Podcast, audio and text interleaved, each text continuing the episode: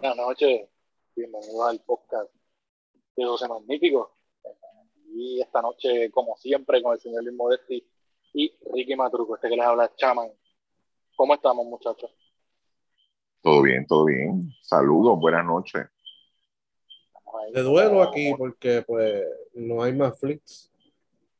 Ah, Ah, lo de, eh, de verdad que ha sido un golpe bien, bien fuerte, de verdad. Sí, lo sé. sí, sí, sí. El- la colección que, que se tiró ayer estuvo, épica, esa que fue la de los mejores y mucho feedback en, los en los mensajes. Así que pues, no, ver con qué viene. Supuestamente ellos dijeron que pues, iban a eliminar los splits para traer otra cosa, no sé. Realmente pues parece que la jugada no le funcionó y volvemos, aparte de nosotros y como te puedo contarlos con la mano, quizás como 10 personas más, por lo menos de, de lo que yo sigo, eran los que este, tiraban bastante, bastante. Sí, pero lo que, lo que pasa es que yo creo, te digo, modestia aparte, ¿verdad? Pero yo creo que fueron pocos los que entendieron el concepto y cómo funcionaba el concepto. Sí. Y de ahí, como tú dices, se pueden contar con los dedos de la mano, de verdad. Fueron bien pocos los que entendieron quizás el, el- el concepto de, de cómo debían ir los flips. Y yo creo que ahí... Yo este, creo que fue, yo creo que fue una mala 12 magníficos, de verdad que la... También. Yo pienso que es la- una combinación de las cosas, porque cuando ellos envían el mensaje, pues a mí lo que me da a entender es que ellos estaban buscando una alternativa a, la, a que la gente no pusiera cosas permanentes. Tú sabes que también está esta cuestión de pues, buscar los, los, los tweets viejos y pues la inmediatez, sí. La, inmedia- la inmediatez de las opiniones y toda esta cosa. Entonces, pues quizás, no sé, si yo pienso que si tuvieran a lo mejor algo parecido, obviamente no a esa velocidad, pero parecido a lo que tú ves a veces en los videos de YouTube y Facebook, que tú ves comentarios que suben y bajan y toda esta cosa, quizás algo así, yo pienso que a lo mejor ellos podían implementar, pero lo quisieron implementar como hacía Facebook, los stories y e Instagram, que básicamente es la misma compañía, Instagram es de Facebook. Y yo creo que ahí fue donde como que pues fallaron. Y entonces pues quizás la gente, en lugar de darle ese toque, pues lo cogieron también como, como, como era lo otro, como era Facebook y como era Instagram, y realmente pues no, como tú, como tú bien dices, tú sabes, no, no lo usaron para, no lo llevaron para otra cosa, para lo que es Twitter, Exacto. Sí, eso, Ah. gracias, gracias a Torres Gotay por joder los flicks y no, no poner nada y subir sus propios tweets a los flicks y esas cosas para que la gente sepa lo inteligente que es. Espectacular. Ay, mira, nada, voy a empezar con el PCN, voy a empezar rapidito aquí con, la, con el standing. Mira, la división A, este, Capitanas de Recibo 6 y 3, Leones de Ponce segundo lugar, 5 y 4, Indios de Mayagüez tercer lugar 6 y 5, Piratas de Quebradillas cuarto lugar 4 y 4, eh, empate también en el cuarto lugar Cariguros de Fajardo con 4 y 4 y en el último lugar de la división Atléticos de San Germán. División B, Vaqueros de, Maya- de, de Bayamón 9 y 0, invicto. Eh, Brujos de Guayama, segundo lugar 7 y 3. Cangrejeros de Santurce, ya los equipos aquí empiezan con récord perdedor 4 y 5. Mets de Guaynabo 3 y 5. Gigantes de Carolina 3 y 6. Y en Coca, los Grises de Humacao con 0 y 8. Sí, y lo más probable es se queden ahí. Vamos a ver los numeritos de- del refuerzo. Espérate, vamos a ver.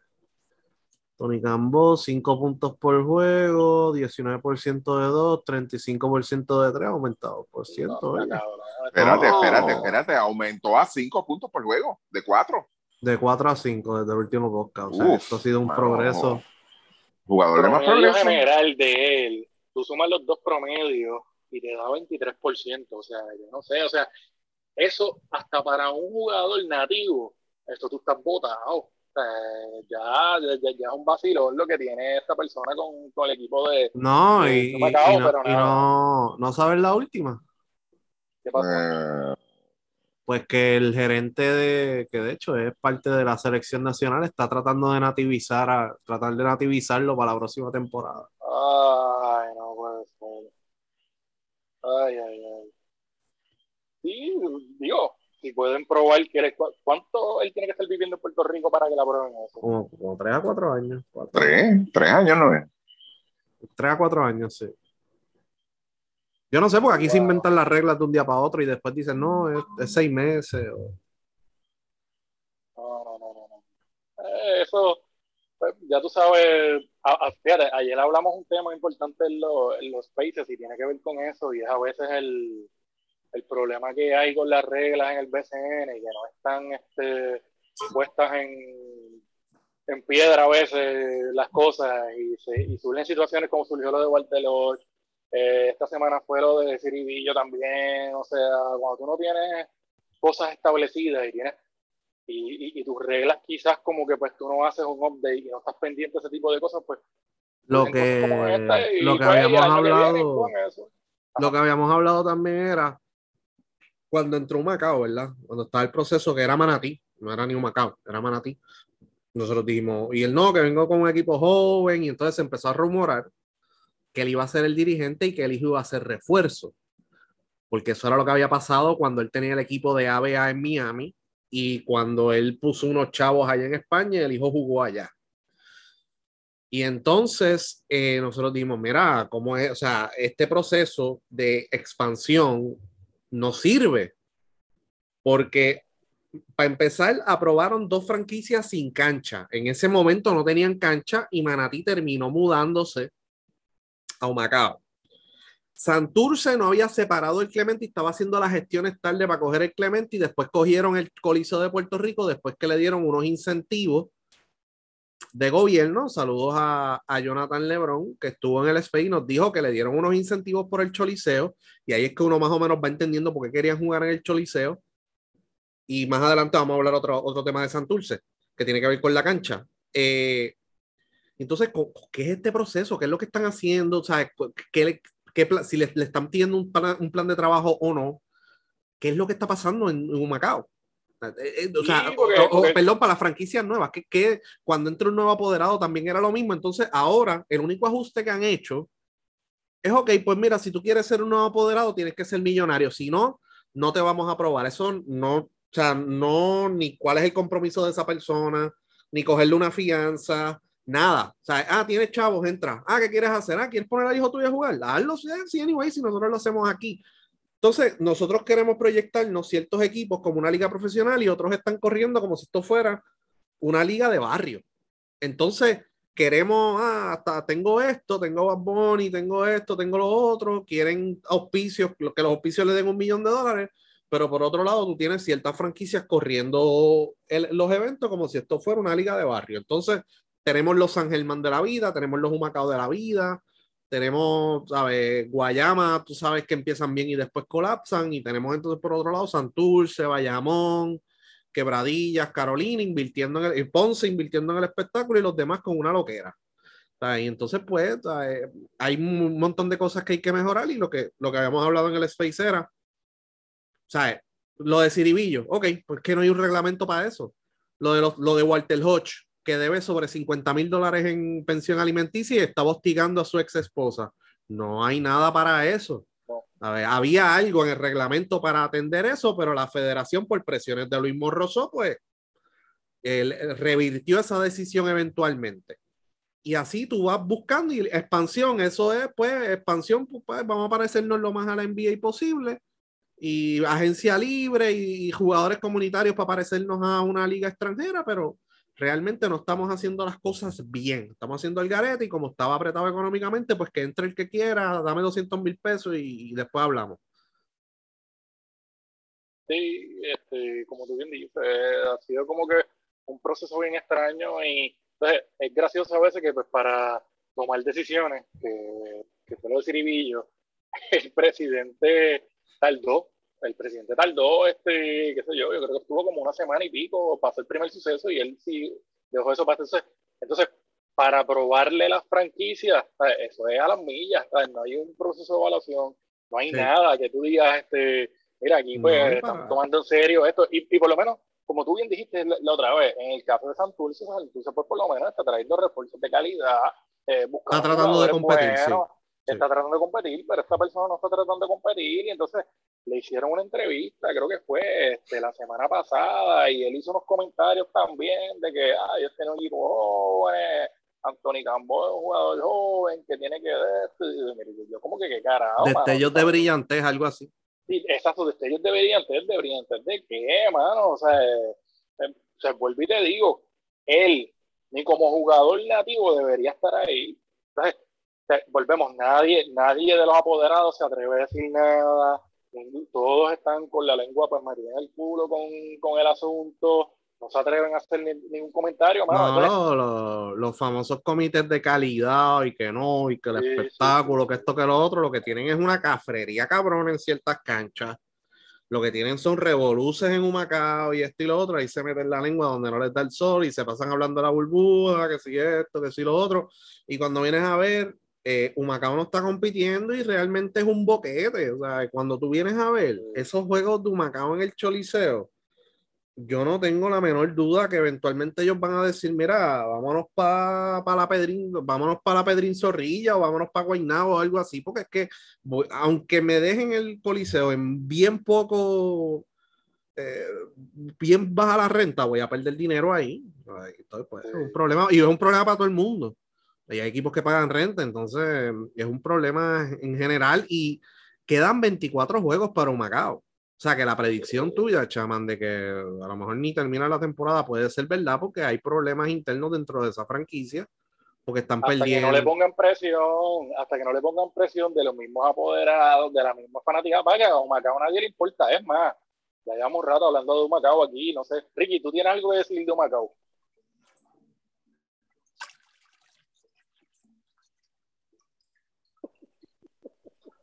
¿Qué es eso? ¿Estaba bajando un baño ahí? Ay, Dios. Mira, vamos, vamos con equipos ganadores. Vamos aquí con, vamos aquí con los que están invictos. Vamos ir con los vaqueros de Bayamón. Se merecen un poquito más que hablemos de ellos, ¿verdad? Sí. Eh, bueno, en el último partido, ellos derrotaron a Guayama, que fue ayer. entiendo que Guayama este, les empató el juego empezando el último cuadro. Entiendo que se le fueron arriba, sí. Eh, estaban abajo por 16 y Guayama hizo el comeback. Sí, pero entonces pues eventualmente pues Bayamón le sacó el juego allí en Bayamón. Este, próximos juegos de Bayamón que están en 9 y 0, es Ponce en Bayamón, Bayamón en San Germán, Santurce en Bayamón, eh, Bayamón en Guayama, Humacao en Bayamón, Guaynabo en ahí entre cuatro juegos locales en, en, esos seis. Adicional a eso, el próximo juego es Bayamón en Santurce, que básicamente eso es el, el, el Choliseo de Puerto Rico. Realmente quien lo va a llenar va a ser la fanaticada de, de Bayamón. El próximo juego es Carolina. es en Carolina, que es el otro juego que pues te podría decir quizá Modesti, Ricky, entre esos juegos que hay ahí, Guayama y Carolina, serían entonces los, los candidatos a quitar ese, ese yo veo, el Juego, yo veo el juego de Guayama como un juego peligroso, en Guayama, ¿no? Eh, así que ese es el juego que más, más peligroso yo estoy viendo. Y el juego del Choliseo, yo no estoy del todo confiado que Bayamón lo vaya a dominar. Eh, equipo veterano, ellos van a tratar de bajar la, la marcha de que obviamente vayamos en mejor equipo, pero van a bajar la marcha, Vareita ya va a estar en uniforme. Estoy hablando del juego en Santurce, no el juego de Santurce en Bayamón. Estoy hablando del juego de Bayamón en Santurce, pero como quiera, el juego de Santurce en Bayamón también va a ser un juego de baja anotación, en mi opinión. Eh, porque van a tratar de bajar la marcha, y no van a poder correr con Bayamón y no pueden correr con casi nadie. Así que ahí es, y el equipo que retó a Bayamón realmente en este inicio de temporada fue Santurce y pues tuvieron también sus problemas en Guaynabo, pero fuera de eso todos los juegos han sido amplios. ¿Y el de Quebradilla? Y el de Quebradilla, sí, han habido, han habido un par de juegos cerrados, pero realmente que fue, que fue el juegazo de la temporada, en mi opinión, eh, el de juego de Bayamón y Quebradilla. Pero equipos que eh, juegan bien a media cancha son los equipos que le están dando problemas a Bayamón, menos posesiones, etcétera. Así que yo veo ese juego, por lo menos en Guayama, y los dos juegos con Santurce los veo con peligro. Carolina, mano, lo que tienen es un revolú. Pero fíjate, ese mismo revolú es el que yo creo que le puede dar un palo a ellos, fíjate. Aunque yo no sé qué pase de aquí al. Ellos juegan casi a finales de mes, ¿no? Al 30. Sí. Uno no sabe, o sea, la, la temporada es larguísima en cuestión de, de cantidad de juegos, semanas, y dijimos anteriormente que aumentaron las semanas, van a haber lesiones porque va, las va a haber. A diferencia de temporadas anteriores, los jugadores pues venían a los equipos desde México y pues tendían a romperse, eh, tener lesiones, etcétera. Esta temporada no hay tanta lesión así como tal, con excepción de los jugadores que han venido de otras ligas. Conklin, eh, Belardo ha tenido problemas con la pantorrilla y lleva, yo creo que más de una semana sin jugar, más o menos. Esos que están viniendo de otras ligas, pues obviamente, pues añades esa carga. Pero los que están ahora mismo, la mayoría de los jugadores de Bayamón no jugaron en ningún sitio que no haya sido, pues, de burbuja a BCN. Así que claro. va a tardar más jugadores empezar a lesionarse, etcétera pero eh, o no va a mantener este ritmo toda la temporada. Va a llegar a un punto que este jugador se va a lesionar, el otro van a cambiar a Bruce Wicks otra vez por Dulite, de otra dinámica. Yo creo que Bruce Wicks como que no tiene mucho, yo no le veo mucho tiempo y cuidado si hace juego con Santurce no llega. Sí, y yo creo que yo creo que anoche, deja ver el Bosco, yo creo que él no jugó mucho anoche. Ayer estuvo flojo, ayer. estuvo flojo, bueno, jugó 30 minutos, tres triples. 30 minutos, tres triples, bastante tiempo de juego. Pero Doolittle ya... menos, si no me equivoco, tuvo un menos por ahí. O sí, pero no tengo el Boscoal del live. Tengo el Boscoal de BCN que no, no tiene ayer eso. Lo, ayer lo vi. Sí. En, esa misma, en, en, esa misma línea, quería preguntarle a Ricky, este, he visto cómo pues hay opiniones en las redes en cuanto a, mira, el MVP aquí de este equipo es Mojica, el MVP de este equipo aquí este es Angelito. Eh, ¿Cuál de esos dos jugadores, Ricky, tú entiendes que el caso de que Bayamón lo pierda una semana, cuál es el que más los va a afectar? Wow, este, de los dos, mm. yo te diría, bueno, en, el modo que lo estás poniendo, en la forma que lo estás poniendo, yo te diría que, que el mismo Mojica, fíjate. Porque yo no sé, pero si tú me dices a mí el MVP entre ellos dos, yo te tengo que decir que es Ángel Rodríguez. Te lo tengo que decir, por lo menos para mí. Ahora, si tú lo pones de esa forma, que pierda uno de los dos, yo creo que haría más daño el, este, con Mojica fuera que el mismo Ángel Rodríguez, porque yo creo que con Ángel Rodríguez este, hay unos buenos backups que pueden hacer seguir ese juego de Nelson y hacer un buen trabajo, fíjate. Fíjate, ahí es mi preocupación. Pero, pero para Mojica como que no Sí, lo que pasa es que yo veo ahí que a quien ellos tienen en Bayamón ahora mismo de backup es Alvin Cruz. Y es otro que, se lesiona bastante durante y entonces, pues, ahí es mi preocupación. Y entonces, quizás por ahí va a ser por donde puede partir la soga en Bayamón. Eh, y volvemos, y, obviamente estamos aquí asumiendo de que esté o no esté, o que quién sabe si en el camino pues le aparezca una oportunidad a Ángel en otro lugar y pues yo entiendo que en Bayamón le están pagando bien, pero vamos a poner así, una buena oportunidad, un campamento que le digan a Angelito, toma y vete. Con Alvin Cruz ahí yo los veo corriendo peligro, porque Alvin, Cruz ya no tiene la misma defensa de, de hace 10 años atrás. No tiene la, la misma estamina de 10 años atrás y ellos no tienen a nadie más para correr el punto ahí.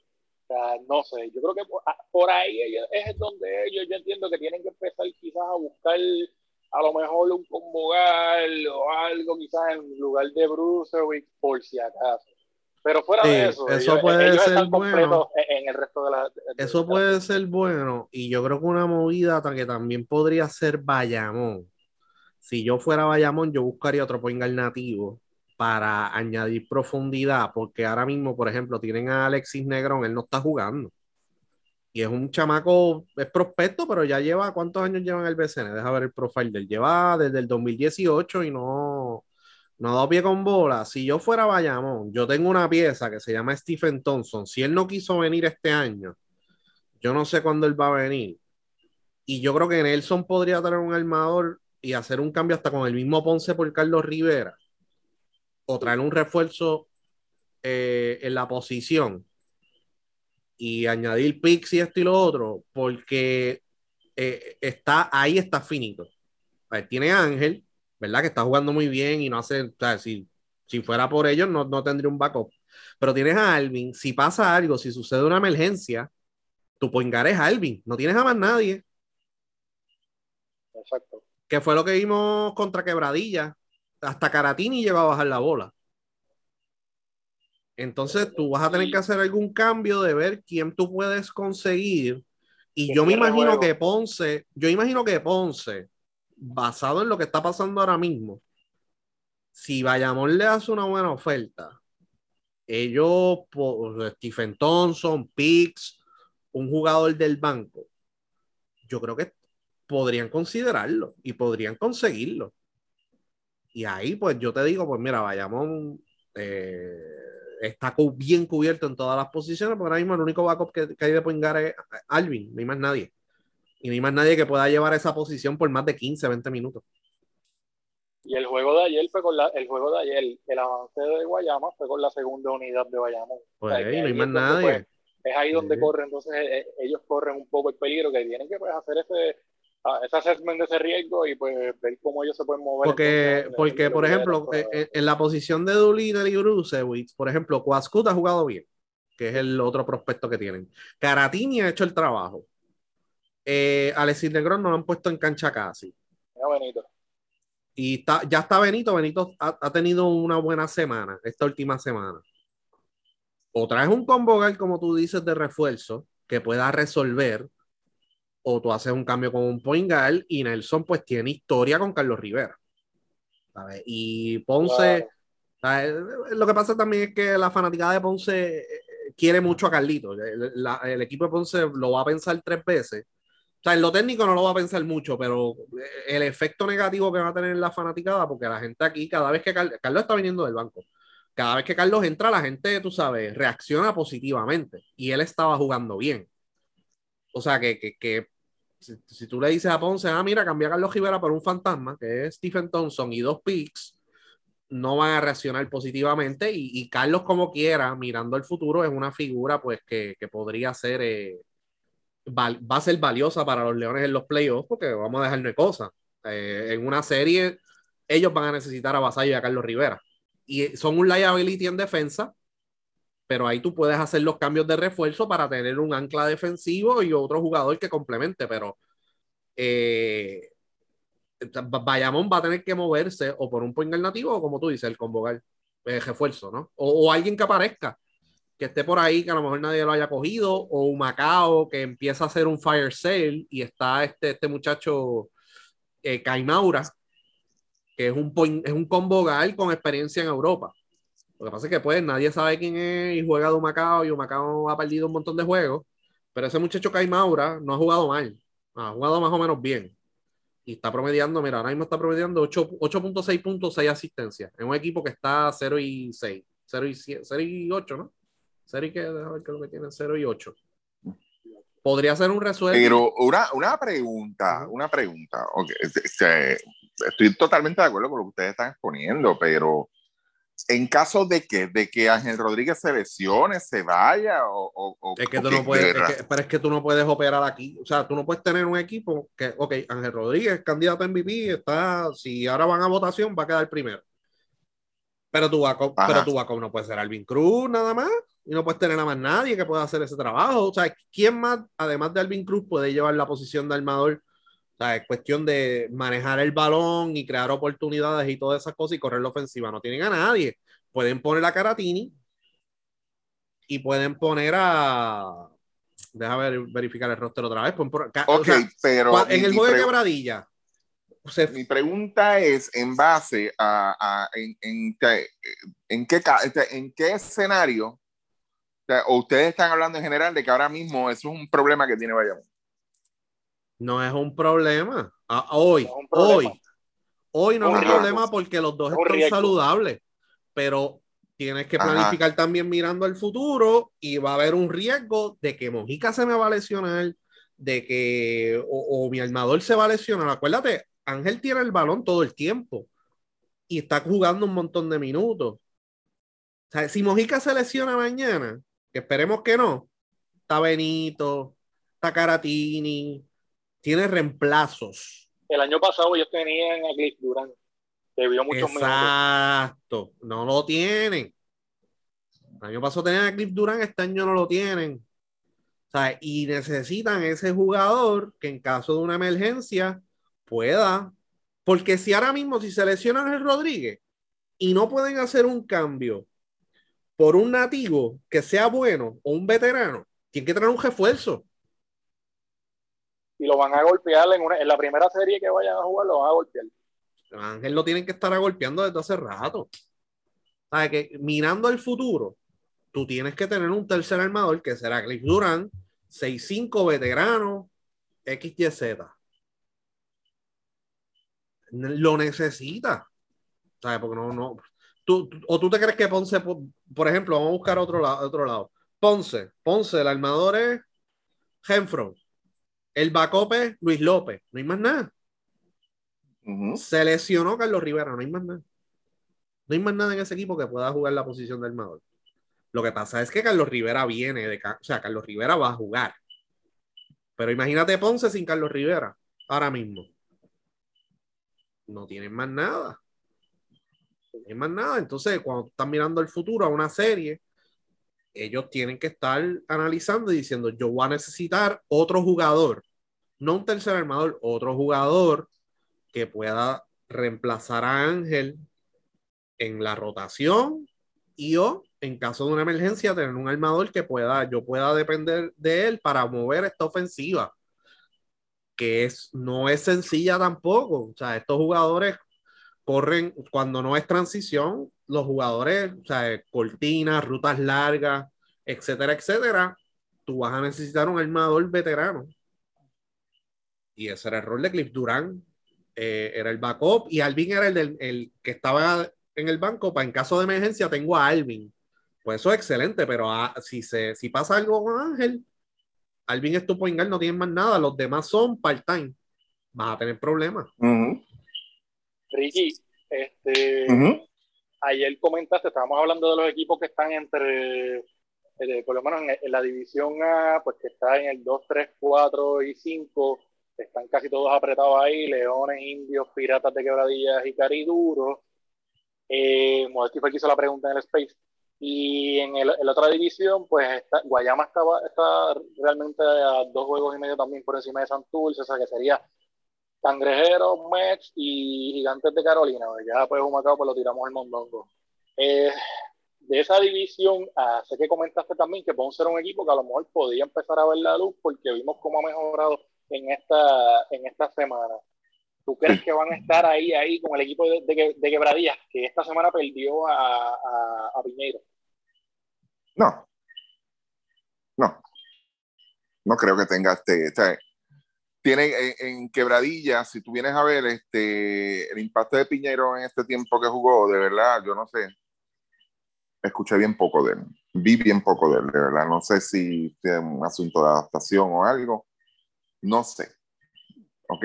Este, eh, yo creo que Ponce, el problema que tienes quizás de, de, a mí lo que me preocupa es lo que yo creo que lo mencioné la semana pasada o ayer, no me acuerdo, la entrada de Basallo y Rivera. eso sí a mí me preocupa del equipo de Ponce. O sea, te puede cambiar los muñequitos por completo y no necesariamente es para bien. De verdad. O sea, e, e, eso es lo que a mí me preocupa y eventualmente van a entrar Luis Mo acaba de decir hace un ratito atrás de que la gente en Ponce es loca con Carlos Rivera. Y cuando esa presión empiece, pues, ok, fine, no hay ningún problema, va a haber sus minutos, pero con Vasallo va a pasar lo mismo. O Vasallo es un, uno de los favoritos en Ponce, de la fanaticada de Ponce. y para darse cuenta la realidad de que, mira, mira lo que está sucediendo en cancha ahora, sin estos dos, y vamos a ver cuando ellos entren, son bien pocos los que se dan cuenta. Y el que se dé cuenta y lo diga, pues le dicen que es un hereje o algo así en Ponce. Por eso es que yo no veo, porque eventualmente eso va a suceder, y yo no veo, tú sabes, de que Ponce se, se, se enfusque en una batalla ahí, como diríamos, con, con quebradilla de, de muerte, de verdad, no, no creo, no creo. Yo creo que hay un momento donde ellos se van a separar. O sea, dejando a Arecibo Quebradilla en esas primeras dos posiciones, entonces Ponce peleando la, la, la, la 4, la 5, la 3, porque es que de verdad a mí no, no me, no me, Si tú vienes a administrar los minutos de Vasallo, vienes a administrar los minutos de Rivera, ok, fine. Vasallo es un jugador probado en esta liga. Ay, no hay ningún problema. Y Vasallo sí una noche, una noche. Tiene que ponerse la capa y meter 35, 37, 38 puntos, lo hace.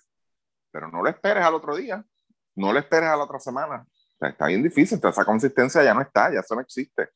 Eso es una realidad. O sea, y el equipo de Ponce no puede centrar su ofensiva o su equipo que gire en torno a esas dos personas. No, ya no. Eh, ellos, ellos tienen que haber pasado, y yo lo he comentado muchas veces, ellos tienen que haber pasado a la página hace tiempo, pero en el mismo caso de Maihari, Maihari lo tuvieron que traer después, después de su prime, porque pues la gente lo quería. Y pues eres prisionero del momento y pues tienes que traerlo y después cuando no produzca, pues bye. Y entonces pues a Vasallo le dieron un multianual, tiene 35 para 36, Carlos Rivera tiene 38. Entonces, que este es el último año, ¿no? Eh, pero le dieron multianual, entonces estás estirando el chicle más del usual y entonces ahora mismo el equipo está luciendo mejor con una rotación reducida, pero que esos jugadores, el núcleo son jugadores jóvenes. ¿Ves? Están luciendo bien. Y entonces, ahora mismo tienes una racha de tres victorias, si no me equivoco. Ganaron en Guayama, ganaron en Santurce en tiempo extra y ganaron en Macao. El veterano de ese grupo que ganó esos tres juegos fue Víctor Lee, más nadie. Y Witian, pues, pero Witian es un spot-up shooter y ayuda en otras áreas si es necesario. Eh, a veces coge rebote, defiende bien el perímetro en ocasiones. Y el otro es Yao López, pero ese no, no compone nada ahí por ahora. Mete dos guiras y esa es su cuota. Eh, como la de... les va a quitar el ritmo, como dice Ricky. Sí, entonces eh, han mejorado considerablemente en defensa no, no considerablemente, sino que, que mantienen un ritmo, tienen esa fluidez, que mueven el balón mejor y pues eventualmente tú vas a tener que integrarlos y eso podría ser un problema, especialmente en defensa y ver cuántos minutos eh, tú tienes que mantenerlos en cancha para que ellos se sientan cómodos, entonces le vas a quitar minutos a jugadores en los cuales pues cuando regresen Ponce va a tener marca positiva eh, cuando regrese Carlos, Ponce va a tener marca positiva sin Carlos. Y cuando llegue Vasallo, pues no sé cuál será el récord, pero ahora mismo tienen 5 y 4, pero o sea, que, que, esa, eso es un potencial problema que van a tener, que si saben administrar bien esos recursos de Carlos Rivera y Vasallo, ponerlo en los momentos eh, que realmente pues, pueden añadir valor, pues ahí Ponce no va a caer pero es que eh, y Carlos son jugadores que demandan más de 25 minutos, ahí es el problema. Son jugadores que demandan más de 25 minutos, eh, Vasallo es un tirador, tiene que entrar en calor, tiene que entrar en ritmo, bla, bla, o sea, no es que él ha tenido una, una baja en producción, ¿sabes? Se ha mantenido más o menos consistente, pero defensivamente son un liability y ahí es donde tienes que saber balancear la cosa y que ellos acepten su rol y mira, tenemos profundidad, porque Ponce tiene profundidad en diferentes posiciones, y esto es lo que necesito de ustedes. y entonces tú haces eso, y entonces ellos dos van a ver a Víctor Lee jugando muchos minutos. Puede ser un problema. Pues. Fíjate, de Ponce me gustó lo que vi de Jordan Murphy. Eh, creo que, fíjate, ah, tienen un jugador bueno ahí en la pintura que choca, que, que es bastante ágil, que yo creo que lo necesitaban. Y, y en el caso de Alin Ford, como que todavía estamos esperando a que, a que le den ese break y que le den la oportunidad. Creo que es ese jugador que los puede, que los puede llevar al otro nivel y, y definitivamente también, o sea, como ustedes bien, dicen, este equipo no va a mejorar defensivamente con, con Carlos y con Basayo. Eh, y tú, o sea, si ya lograste esta racha y tienes un ritmo de juego el tú entrarlos a ellos ya, ya se pierde, ya, aunque tú los tengas para cerrar los partidos, debes tener cuidado con el asunto de los minutos. O sea, aquí, es tan fácil como que en una serie puede venir cualquier, cualquier apoderado de, del otro equipo y, y, apagarte el aire ahí, que se joda en la segunda mitad. Y, ha pasado. Eh, pero pues es eso. Vamos a ver cómo ellos resuelven esa parte. Creo que pues tienen que tienen que poner en la balanza muchas muchas cosas, eh, especialmente también la química del equipo. es un análisis técnico que tienen que darle mucho casco porque no va a ser fácil, porque son dos jugadores, dos iniciados, o sea, uno no, está, no está iniciando, que es Carlos, y Vasallo, eh, que, que está asignando muchos recursos monetarios para tenerlo, y que pues los vas a necesitar en una serie para cerrar juegos XYZ, pero hay que saber balancear lo que es pues su contribución al equipo y, sus problemas que van a tener en defensa, porque son jugadores que llevan tiempo flotando en defensa. Carlos no es el mismo defensor de hace seis años, que era un jugador del equipo nacional que defendía, que chocaba, siempre ha tenido un buen físico, etcétera, y un buen jugador en el clutch. Y pues Vasallo, pues lamentablemente por las lesiones, nunca ha sido bueno defensivamente, pero sí es inteligente, que era como Casiano. Casiano no defendía a nadie, pero era inteligente, flotaba, dirigía, la, comunicaba en defensa y pues por eso fue que Ponce tuvo éxito en esos años también. Y en esta división, no sé si Ricky también este, a lo mejor está de acuerdo en eso, tú miras los otros equipos y los otros equipos son de, de, un poquito de más juventud, de, de, más carrera. Tú miras, San Germán es un equipo joven, que los puede coger en, en este, que los puede coger en un partido y, y, darle guerra, especialmente, volvemos, de los dos jugadores que estamos hablando. El equipo Mayagüez es uno joven, que Bradilla pues está ahí más o menos. Eh, los capitanes también básicamente pues es un equipo que, aunque no es un equipo igual de joven que, el resto, pero es un equipo que, su juego es correr la cancha. Tienes también a los cariduros de Fajardo. O sea, yo creo que ya están complicados en esa línea y si van a tratar de generar algún tipo de fórmula ganadora, tienen que bajar el tiempo de juego. No pueden estar por el tiempo de juego que tienen ahora, que es el que los tiene ganando, pero tienen que bajar ese tiempo de juego porque entonces no van a poder. Eh, primer lugar en esa división, este, Capitanes de Arecibo, Luis, muy rapidito. Ayer hablamos por encima, este, antier, no, nosotros acá, de que pues, como que el equipo de Arecibo, como que a veces sale a jugar y tú estás viendo el equipo de Arecibo consistente y de momento pues tienes otros juegos donde tú no sabes si ese es el equipo de Arecibo o es el, este, el equipo B de Arecibo y como que todavía no, no cometen muchos errores, no se encuentran.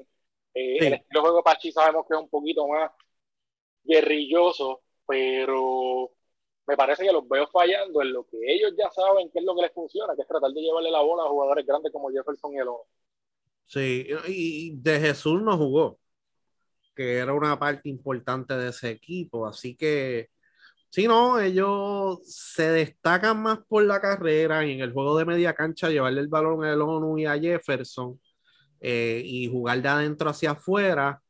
El problema es que ellos, o sea, pues, en, el juego de Carolina, que fue el último juego que vimos, corrieron bastante bien en, transición y consiguiendo los tiradores y todo eso, pero no es un equipo consistente eh, en conseguir buenos tiros, en hacer el pase correcto. Ahí es donde ellos fallan a veces. A veces ellos están forzando tiros, el mismo vuelta, forzando tiros, etcétera. Y entonces, pues, cuando entró Jonathan ya en los minutos finales, pues ahí fue que se enderezó la cosa un poco. Eh, Joven Villegas, o sea, que, que, es un, y es un equipo también que está un poquito entrado en edad. O sea, este equipo de Arecibo lleva más de cinco años por ahí, con excepción de Yesrel, ¿verdad? y Gastón llevan más de cinco años juntos, que eso es bueno, pero eh, estás entrado en edad en una liga como, como el mismo caso de, de, los, de todos los equipos, calendario largo, 32 juegos, una temporada larga, Jefferson tiene 34, el ONU debe estar por ahí también. O sea que es un equipo veterano y ellos van a tener que buscar la manera, y Hodge tiene 34 también, o sea, ellos van a tener que buscar la manera de tener un, juego consistente, más pausado y más inteligente, eh, especialmente en las series, porque el ritmo que están jugando no lo van a poder sostener por una temporada completa, en mi opinión. Yo creo que si eliminas esos tiros malos, que normalmente ahí pues tu, vueltas a veces se va a lo loco. Eh, el mismo Walter Hodge a veces comete unos errores por estar tratando de penetrar y ah, yo soy mejor aquí que todo el mundo, bla, bla. Y forman unos revoluciones, hasta el mismo ser el que no jugó el último juego, pero es tremendo armador, eh, buscando situaciones. Eh, ellos van a tener que aprender a ser más consistentes en ese jueguito de media cancha eh, y llevar ese balón adentro y ver qué situaciones puede crear el ONU, que es un buen pasador, el mismo Jefferson, hacer cortinas, liberar tiradores, tienen que mejorar lo que es el, juego de media cancha, porque en transición han jugado. son bastante buenos en transición, pero ya están entrados en edad. No son el mismo equipo de hace cuatro años. Ok, ¿cuáles son los, para ustedes, cuáles son los top four equipos ahora mismo en el DCM? Eh, Bayamón, Eh, obviamente. Bayamón Arecibo, eh, Piratas y Brujos. Ok, ¿cuál es la edad promedio de esos cuatro equipos? Si la tienen disponible. Viejos, no sé, no, no lo he sacado, pero están- viejos los cuatro. Los cuatro están bien. Arecibo, Arecibo, Quebradilla. eh, Ponce no tanto. Ponce, Ponce no. Ponce tiene bastante Ponce bajo el sí. promedio, Ponce bajo Sí, el promedio sí. con los dos últimos drafts, etcétera. Eh, Guayama, deja ver, Guayama.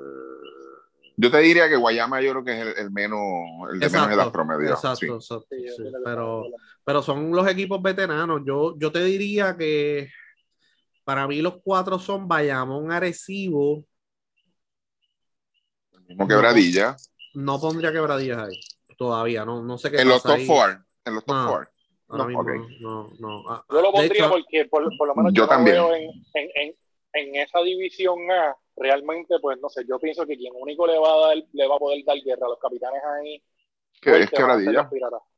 yo, Lo yo- que pasa es que. yo pongo a Fajardo es- ahí. Yo, en vez de quebradilla, yo ahora mismo, hoy, yo pondría Hoy. a Fajardo por encima de quebradilla. Ok, y la edad promedio de Fajardo está por debajo, más o menos. Eh, más, sí, un poquito por debajo, sí. de la- Ok, comparado con los demás. y, y tú crees que Fajardo, en tu opinión, tú crees que Fajardo pueda tumbar a uno de esos tres?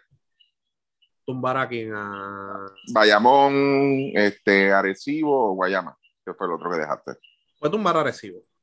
Puede tumbar a Arecibo. Y a Guayama. Sí, sí, sí. Puede tumbar a Guayama, sí. sí. Fajardo sí. Fajardo sí. Ok, Sí. el punto mío está, sí, sí está bien, yo, yo entiendo lo de la veteranía y, es- y es una realidad, pero yo no veo un equipo joven en el BCN que tenga la capacidad quizás, y estoy hablando, cuando digo joven, no estoy hablando de nenes de un equipo juvenil ni, ni, ni colegial, estoy hablando en edad promedio, tú sabes, lamentablemente los equipos que están luciendo bien ahora mismo son los equipos que, que han logrado este agrupar, reunir pues, un grupo de jóvenes veteranos, jugadores con experiencia ya en, en el BCN, son los equipos que están sobresaliendo ahora mismo. O sea, yo no veo un equipo joven que pueda sobresalir a eso hace tiempo. Yo creo que de los últimos que yo te diría, y me atrevería a, a ponerme osado y decir, yo creo que Ponce fue uno de los, de los últimos equipos así que se vio jugar bien y ganar, tú sabes, con equipos relativamente jóvenes, no equipos veteranos. Ellos llegaron a la final Pero- como equipo joven, en el 2013. Exacto, es la cosa. O sea, que ellos llegaron con equipo joven. O sea, pero fuera de eso, tú sabes, lo que estamos viendo, y yo creo que ahí eh, eh, fue lo que, lo que trató de, lo que trató, no lo que ha hecho este Arecibo, hasta que logró el equipo, el, el grupo que quería, Bayamón en las mismas, o sea, los mismos Un piratas, equipo- no un equipo que hay que velar. Por debajo del promedio de edad, un equipo que hay que velar, especialmente ahora con la llegada de Justin Reyes, es Mayagüez. Eso iba a decir. Eh, Ajá, pues sigue, chama, con Mayagüez. Sí, no, iba a decir eso, que básicamente en el equipo Mayagüez tú tienes, mira, Jason Page, que es de los abridores, lo que tiene son 27 años. Ángel Matías, que es de los primeros que sale del banco, son 29. Eh, Pizarro son 26. O sea que Basabe son 29. Pero presentaría, o sea, es, es un buen equipo, es un buen proyecto si se mantiene ese grupo, pero tú crees que presenta un gran riesgo para equipos como Bayamón, Arecibo, eh, Luis me dice que Fajardo sí, que, exceptuando a Bayamón, claro está. Pero tú crees que presenta un riesgo de dar un palo a equipos como Arecibo, el mismo Fajardo, Guayama, Mayagüez en este de- momento. Eh, Entiendo que estarían quizás a una pieza de quizás llegar a Ok, ok. me hablas de. Pero la pregunta es sobre Mayagüez. Si Mayagüez, puede dar un palo. Sí, Mayagüez. Mayagüez. Mayagüez. Depende de Mayagüez los yo entiendo refuerzos. que están a una pieza con, Yo creo que- con Justin Reyes, yo Sí. una pieza adicional que ellos puedan conseguir que, que los ayude un poquito más en defensa y yo creo que se ponen ahí.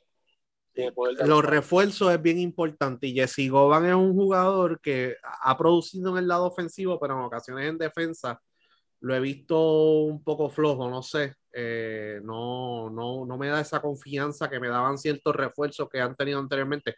Por ejemplo, Patrick O'Brien, que no sé si te acuerdas, Chaman, que, que, que era muy bueno en defensa eh, y ayudó a Mayagüez a quedar campeón. ¿sabes? Si puede, o sea, no estoy diciendo que cambien a Goban, es que el tipo de, o sea, si Goban mejora en defensa, entonces ahí yo te podría decir que Mayagüez podría dar un palo y ver pues si Conklin puede seguir jugando o no, porque tiene un problema con la espalda baja. Y también tienen a Basabe. Basabe es muy bueno, la verdad es que no ha tenido los minutos. Jesse Gómez está jugando muy bien. Pero si Conklin no está ahí más o menos, van a tener que ver qué otro refuerzo pueden traer porque Justin Reyes va a ayudar en defensa y va a ayudar a este equipo también en transición en el lado ofensivo. Así que ver si consiguen un refuerzo que de verdad complemente, un Conklin, el mismo Conklin si mejora, o un facsímil razonable, pues lo que yo escogería Mayagüez y Fajardo, Fajardo más joven, veterano que otra cosa, para poder dar, un palo, pero, o sea, un palo agresivo, ¿no? Un palo a, Guayama, que está arriba, pero a Bayamón no. O sea, yo no, a Bayamón nadie, por ahora no. En el caso de Fajardo, la figura clave va a ser si ellos logran firmar a Viñales y qué les va a traer Viñales a juego. Y Holland, Holland, estaban hablando con Holland. Si lo van a traer a Holland es otra cosa. ya los muñequitos cambian. sí. ya, los muñequitos cambian. aparte, aparte, aparte de que con Holland te sube la edad promedio también. Sí, pero, pero es un jugador, o sea, en Aguada no es una situación en la cual viene Holland. Viene, perdón, o sea, eh, mucha mudanza y muchas cosas. Este, o sea, Fajardo no es una situación en la cual, ah, vamos a firmar a Holland porque Holland es el que me va a cargar. Eso no va a pasar. Por ende, tú puedes firmar a Holland, pues traer jugadores veteranos y tú sabes que ese jugador no te tiene que cargar para tú ser eh, competitivo. Y el equipo de Fajardo, poco a poco, los últimos tres juegos, 98 contra Mayagüez, 100 contra Macao, eso pues lo tiramos al mondongo, 112 contra Guaynao. O sea, se está encontrando ofensivamente y es un equipo que cuando ya vaya cogiendo esa química de nuevo, va a ser un buen equipo defensivo también. O sea, están y ya estuvo ahí. Y, ya, estuvo ahí.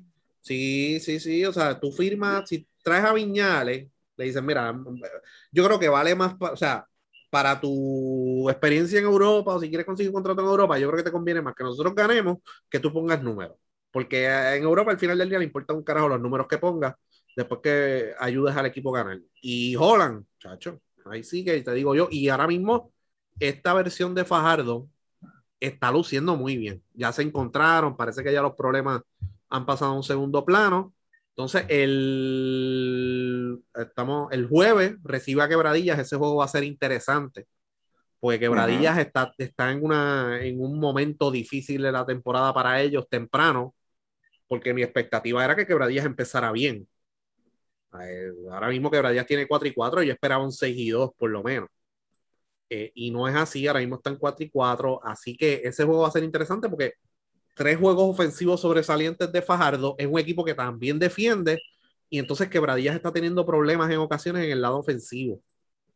¿Sabes? Está teniendo problemas, tu voy con el giro ball en ocasiones, eh, no están siendo tan disciplinados en defensa como Eddie quiere, así que yo creo que ese juego va a ser un super juego. Y ahí pues podemos ir midiendo si Fajardo llegó o, todavía. Eh, importante aquí que si tú te fijas o se fijan, tú tienes aquí a, a Javier Mojica en Bayamón que tiene 36 años pero en Fajardo tú tienes con 36 años también a Guillermo Díaz, y no es lo mismo. Los 36 de, de Mojica todavía está produciendo y los de Guillermo pues vienen de muchas lesiones, de problemas este con las rodillas y toda esta cosa. ¿Es por donde parte entonces la soga en Fajardo Guillermo Díaz? Sí, sí, ahí vamos a ver qué, qué sucede, ¿verdad? Eh, sabemos que Guillermo pues de 4.24 está tirando de 3 Guillermo Díaz, 17% de tiros de sí, Sí, yo creo que Guillermo está en una etapa en la cual que él hizo un gran trabajo en San Germán en su momento. Él debe llevar más el valor. Lo que pasa es que ellos están eh, bien cubiertos en esa posición también. Pero de tirador está difícil a estas alturas y ver, ver de qué manera. De hecho, podría ser esto una ficha de cambio. Eh, porque como armador es tremendo, pero tú, tú, no vas a quitarle minutos a Abreu o Abreu puede ser ficha cambio también. De hecho, Abreu quiere jugar en Bayamón, que podría ser una solución eh, para los problemas de Bayamón eventualmente. Pero Guillermo yo lo veo más a estas alturas como un armador veterano que controla el tempo de juego y, sabe crear situaciones, esto y lo otro, pero ya tenerlo en la posición de dos como tirador no, no está siendo eficiente como tú dices. Y entonces Rigoberto tampoco ha entrado en calor. Y Rigoberto es un jugador veterano también. El mismo Gandía está teniendo también problemas de tiro, 7-23, como que todavía tampoco no, no, no, encuentra esa ofensiva que sabemos que tiene, porque, bueno, es un jugador joven, Gandía, pues digo, joven relativo, porque es joven que ya se graduó de, de, de, la universidad y ya lleva ya varios años por la universidad. Y aquí le llamamos jóvenes. En el caso de, de también de, de, ese equipo de Fajardo, Clavel es el que está metiendo la bola de tres que es el de, lo que tiene 14 tiros de tres allí, es el líder del equipo en tiros de tres, o sea, y Clavel no puede ser tu líder de tiros de tres en ese equipo, tú necesitas que, los, que los armadores y los, y, los ahí produzcan. Hay que ver qué trae Viñales. Para mí va a ser la sí, se la estaban, de hecho, hablando de los juegos de hoy, Arecibo le está ganando por 26 a Mayagüez. sí. Sí, y no, no tienen el segundo Darcy, no, no, no tienen a Conklin, obviamente, porque está lesionado de la espalda baja, así que eh, Mayagüez empezó muy bien, jugando muy bien, y ahora pues eh, dependen demasiado de Conklin, van a tener que buscar un reemplazo, ver qué hacen. De hecho, te trajeron un reemplazo y jugó un juego nada más. Eh, Gilden. Eh, ¿Verdad? Jugó de Mayagüez. Sí. mira, vamos entonces rapidito para terminar con BCN, la división B. obviamente, pues vayamos en el que está arriba, le siguen los brujos. Aparte, lo, lo, comentaste ayer en el Space, entre Santurce, Guaynabo y Carolina. Alguien que quizás pueda bajar de ahí a los brujos de ese segundo lugar. Me sigue gustando Guaynabo y ahora vino Jonathan Han, que es importante eso. Eh, para, porque realmente Stockton en ocasiones pues se ha ido, ha tomado decisiones pésimas en el lado ofensivo, es buen armador, pero ha tomado decisiones pésimas en el lado ofensivo y Han era ese jugador que por eso fue que llegaron a la semifinal. Era ese jugador que, que calmaba, le daba el balón a los jugadores, o sea, conseguía los tiradores, llevaba el balón abajo cuando había que llevarlo, etcétera, etcétera. Así sigue siendo un equipo veterano. Y entonces Carolina, que cayó en 3 y 6, han tenido problemas en la posición de armador. Aliberdier está haciendo el trabajo, pero Aliberdier no puede estar 40 minutos en cancha. Entonces ahora, pues trajeron un armador importado y Ricky Ledo, que no anotó, está fuera de forma. Eh, Carolina pudo haber sido ese equipo, pero eh, tiene que estar entre Carolina y Guaynabo ahí. Santurce, pues yo creo que va a mejorar. Varea va a jugar próximamente. Pero pues tienen también sus problemas con cuestión de edad, mantener las piernas. Hasta el mismo Chelo se está poniendo a apreciar cuando es un equipo extremadamente. No, no está para eso para eso tú puedes tener a, Carolina haciendo eso, de estar preciando y creando situaciones, tratar de conseguir canastos fáciles. Sí, se vio eh, difícil, Filiberto tratando de cerrar un juego. Sí, Filiberto está jugando muchos minutos. Filiberto está jugando demasiados minutos. Denis Clemente no se ha visto como de este Jonathan ayer Sí, sí, sí. Yo creo, yo creo que se va a ir balanceando ese grupo, pero Carolina está 3 y 6 ahora mismo. Me, me gustan, o sea, yo creo que Guayama eventualmente va a caer, porque tienen ciertos problemas en el lado ofensivo. Eh, el refuerzo no ha sido consistente. Este Gibson, eh, si no hacen esos ajustes, pues van a tener problemas bajando la cuesta. Y yo creo que, pues, ahí que eh, esos cuatro, esos tres equipos que acabamos de mencionar, yo creo que van a estar ahí, se va a ir balanceando la cosa y vamos a ver quién es el que cierra fuerte de esos tres, pero me gusta que Han, Jonathan Han, esté jugando de Guaynabo y hay que ver si los nuevos refuerzos de Carolina pues pueden poner a poner pueden poner a jugar este equipo mucho mejor de lo que han estado jugando. Hablando de Carolina, Ricky, eh, ha sido uno de los mejores equipos en términos de llevar fanaticada. Sorprendentemente, pues los juegos allí han estado este, casi llenos. O sea, hay mucha reacción de la fanaticada, se meten en el juego. Eso ha sido bien importante para ellos. Eh, es el momento ahora de Carolina aprovechar esa parte y hacer los movimientos correspondientes para no dejar caer a esa fanaticada en estos momentos. Movimientos en cuanto a que al roster. Al roster y a, quizás este lo, que tiene que ver con el Estado. Este, sí, yo creo que sí. O sea, este, yo creo que es el momento, es como dice este Luis Mo. Yo creo que si buscan, dan en el clavo. Yo creo que la firma de Ricky Ledo, de verdad, a mí no me, no me, me sorprendió, de verdad, cuando escuché el nombre y, tuve que darle para atrás y verificar otra vez. Y yo, mira, sí, es verdad. este, buscarlo unos refuerzos, de uno o dos refuerzos que, que, que, que, que se agrupen a ese juego, porque honestamente, a mí me ha gustado lo que he visto de Carolina. Me ha gustado y, y, el equipo se ve por momentos que, que, está metido en el juego. Por eso fue que yo, ahorita, cuando estábamos hablando del caso de Bayamón, de, de con quién Bayamón puede perder, pues, pues yo creo que, que a Carolina se le puede zafar una loquera, un juego que ellos vengan directo, y, pues, pero yo creo que faltan esos refuerzos. si, si él logra dar en el clavo con estos refuerzos, este, sí, pueden mantener la fanaticada ahí. Yo creo que la fanaticada se va a mantener fiel. Ahora, con un récord de 3 y, y, y, 10, 3 y 12, pues ya la cosa se pone un poco peligrosa. Otra cosa, usted no puede depender mucho, mucho, mucho de un jugador, de meterle esa presión a jugadores como favorito de ustedes este, porque eh, le queda grande la chaqueta, vamos a ponerlo así, le queda grande la chaqueta y, y, y, y, en un momento dado se va a ver esa presión y, cuando usted depende de, de, un jugador así, pues olvídate que le va a caer todo el mundo arriba y, eso es contraproducente, esa es la realidad. El staff técnico, si a eso querías mencionarlo también, Chaman, de verdad, no, no, yo creo que están haciendo el trabajo.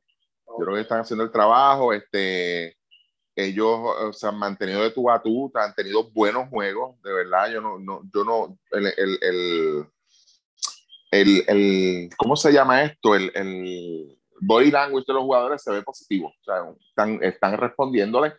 Hay cosas que te funcionan, hay cosas que no. Tú, tú esperas que un refuerzo venga y te mate la liga, tú lo menos si tú traes un refuerzo que lo que viene es a por el mollero, pues tú esperas que te coja en esta liga 16, 17 rebotes. Si tú lo que quieres son puntos, pues tú esperas un, rebote, un, un, refuerzo que te meta sobre 25 puntos por juego.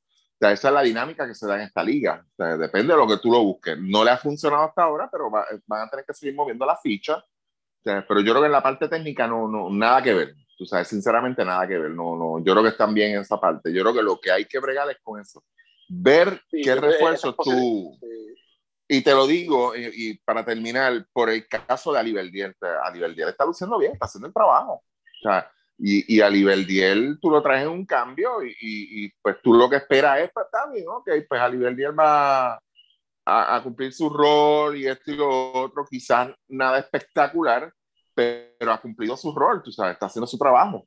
¿Me, entiendes? Y, cuando José Ortiz, pero José Ortiz yo no lo veo como armador, yo creo que él puede ser un muy buen tirador, o sea, es es un muy buen tirador de afuera, pero darle esa responsabilidad de ser armador a esta altura, no. O sea, yo creo que, que, la firma de refuerzo Garrett es buena, y entonces Aliberdiel viene del banco.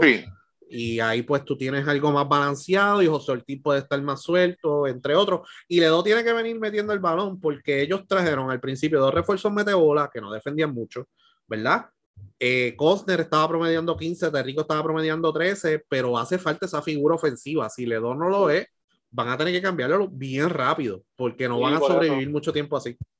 Sí, ellos tienen que hacer ese, ese cambio de refuerzo y tienen que traer a alguien de impacto que, que, realmente los cargue. Al final del día, alguien que los cargue en la ofensiva, porque algo que vi que me preocupó de ese equipo es Ricardito Meléndez. O sea, mano, yo entiendo que hay jugadores que todavía, pues mira, van, a meter la bola y todo esto, pero volvemos, yo no puedo ver ahí en un, en un punto importante de juego, quizás a Ricardo Meléndez ya en, la edad que tiene, este, tratando de ser factor en, en, una liga que pues ya le pasó por el lado. O sea, Ricky Meléndez tiene 37 y, ya, él no tiene el físico, o sea, volvemos otra vez, hay una diferencia entre esos jugadores de 36 y 37 entre ellos, cuando tú te fijas que, mira, pues la, dedicación, el físico, este, el, la, lo que le ponen al cuerpo, tú sabes, pero entonces, hermano, o sea, yo entiendo que por esa parte, y como dice Modesti, si tú tienes a José Ortiz que está haciendo más un bola, pues mira, saca de ese rol, sácalo de ese rol, este, mueve a Ricardo Meléndez, no sé,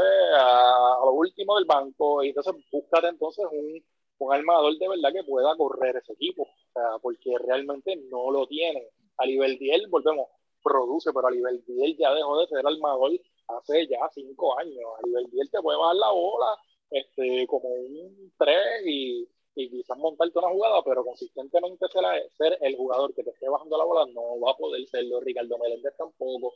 Ellos obviamente, e, ellos perdieron, ¿verdad? Evander fue el que ellos perdieron, que era pues el... Evander Ortiz, sí. Exacto, el, el armador de ellos, ellos no, yo no, yo entiendo que todavía ellos no tienen un reemplazo para ese jugador y es ahí donde donde es la importancia de qué es lo que tú vas a hacer ahora, porque tienes un 3 y 6 y tienes la fanaticada todavía yendo al juego. Este equipo, tú le pones un jugador que sea, que domine, esa gente no va a salir de allí y vas a tener la oportunidad de, de, robarte los juegos de la casa. Por lo menos en, el, en, el, caso de Carolina. Y es un equipo que, que, pues, son fajones en defensa. O sea, era el equipo de Fajardo. Y el equipo de Fajardo, tú sabes que con fe lo lucieron muy bien. Y pues tienen ciertos jugadores ahí que pues pueden ayudar en defensa y son fajones y ayudan. Timach está luciendo muy bien. Timach Parque Rivera, Derek Chris. Yo creo que Derek Chris en el último juego, verlo, o sea, como una de las figuras principales en ofensiva, pues, en el juego de Arecibo, y de coño, mano, pues entonces hace falta refuerzo. O sea, si algo no está funcionando, tiene que traer un refuerzo. Porque Riz es el que, ese jugador que te recoge la basura, como dicen algunos, que es, ok, hay, hay ciertos jugadores, hay ciertas eh, opciones ofensivas. Eso es lo que tiene que jugar Ricky Meléndez, tiempo basura. Para eso es que está. Está brutal, ¿no? Tú, tú ves, mira, Ricky Ledo. Ricky y, Ledo y, no, yo, y, y, 27 no, minutos. no, no, de verdad, yo me quedé, yo me quedé, yo me quedé bruto, te lo digo sinceramente. Y, y otra cosa que quiero añadir, lo de Bayamón, a Bayamón, Bayamón le conviene perder ahora. Fíjate, es la realidad. Sí, eso, eso yo te digo más, a, a Bayamón le conviene perder sus cuatro, cinco, quizás hasta seis juegos. Yo no tengo problemas con eso, de verdad. Sea, tú, tú, o sea, ahora mismo no podemos, nadie, nadie, por favor, si es fanático de, del equipo de Bayamón, puede estar hablando de que vamos a terminar la temporada invicto. Usted no sabe la presión mental que usted le está metiendo a sus jugadores. Ellos le para ellos es conveniente perder, y punto, ya, se, se jodan. Perdía mañana o el viernes, pues 9 y 1, está bien, seguimos. Ganamos 5, 6, 7 más y tiramos, no es que lo tiren, claro está, ¿entiendes? Pero, pero no, no puedes meterte esa presión, tú sabes, ya, eh, una, una temporada de 32 juegos es larga, es larga, en el BCN eso es largo. Este, y, y, sinceramente, Bayamón, que yo, yo no le veo la evitis ahora mismo, mano, al equipo Bayamón. No le veo, no le veo, aparte de las que ustedes mencionan, de verdad, pero este, yo no le veo. Yo, yo creo que es un equipo que, que, que puede responder ante cualquier cosa, de verdad. O sea, lo veo demasiado completo. Ese es el punto mío. O sea, y sí, deben perder, hermano. Me reafirmo lo mismo. Deben ir perdiendo ya uno o dos jueguitos ya, de verdad. Bueno, eh, Modesti, hay vientos de cambio en Santurce. Cambio. Ah, ok. Sí, sonaron vientos de cambio ayer en Santurce y, y se dijo en los países. Allí cayó la exclusiva y, y, y aparentemente tienen un revuelo en Facebook. Allá se formó el, el para afuera en Facebook con lo, que. Con lo que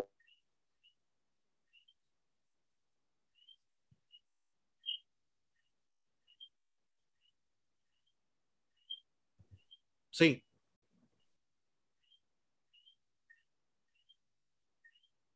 Sí. Hello. Ajá, Chaman. Chaman. se comentó en los países. Eh, ¿Tienes algo sobre eso? De los cambios. Lo mismo. De los. De internet allá. Bueno, ajá. Sí, pues sí, ajá, ¿De pero- cambio? ¿Cambios de? Cambio, lo que hablamos ayer en los países. Mudanza. Ah, de, de Santurce, ¿no? Sí. Este, habíamos preguntado a Jonathan, que de hecho es, abo- es abonado de, los de los cangrejeros, eh, porque hay dos juegos que, que, que hay que reasignar. Uno de ellos es en el Choliseo, que es el juego, el juego de Guaynabo. No han conseguido una fecha para ese juego todavía, porque obviamente el Choliseo es complicado para fechas. Y ahora pues con los múltiples eventos que va a haber allí. Y entonces el juego de Santurce en Humacao, que ambos juegos fueron suspendidos por COVID, pues eh, están buscando a ver de qué manera pueden reasignar ese juego de Guaynabo en Santurce. Y el de Santurce en Humacao, pues si hace falta o no, pues van a ver que lo más probable no haga falta jugarse, pero también hay que ver el lado de, de Santurce y su lucha en el standing, que lo hablamos hace unos minutos Mm. atrás eh, a ver si ese juego hace falta o no. Así que van a, van a sobrecargar ahí a los cangrejeros en esa eh, semana final. En esa semana final ellos juegan el 2, el 4 y el 5. El 4 y el 5 juegan local en el Choliseo. Así que va a ser complicado. Ellos van a tener que buscar un hueco desde ya. Porque Eso mismo iba a decir. sí tienen que buscar un hueco. Hay huecos en Tienen el que itinerario. pelearlo desde ahora. Sí. Tienen que Y- pelearlo desde mira- ya porque si lo dejan para el final. Y si hay que jugarlo en Guaynabo, que se juegue en Guaynabo. No, no, no, no, no sé, de verdad, y que le den un crédito en la postemporada si quieren o algo, pero tienen que hacer algo al respecto, o conseguir una fecha o buscar de qué manera. Eh, y el de Humacao, pues si se creen que no va a hacer falta, pues a lo mejor le haga falta a Santurce al final. Eh, una lucha de segundo, tercer lugar, eso pues diferencia o, evitar que te reten, ¿no? Eh, eso es lo que, ese, la, ese fue el punto que yo traje ayer, el reto por ese cuarto puesto. Eso es lo que, sí, podría ser. Podría ser. ¿no? Sí, y no, no puedes ponerte en posición en la última semana de decir, ah, pues deja ver. Ah, mira, sí hace falta. Entonces, y si Humacao no tiene cancha. Si Humacao no tiene la cancha. que pedirlo desde ya. Por eso, hay que pedirlo desde ya y están como que, ah, lo bregamos más, más adelante, pues no, no debe ser así. Eh, y entonces también estaban hablando de una posible mudanza al Coliseo Roberto Clemente para la postemporada y o alguna fecha.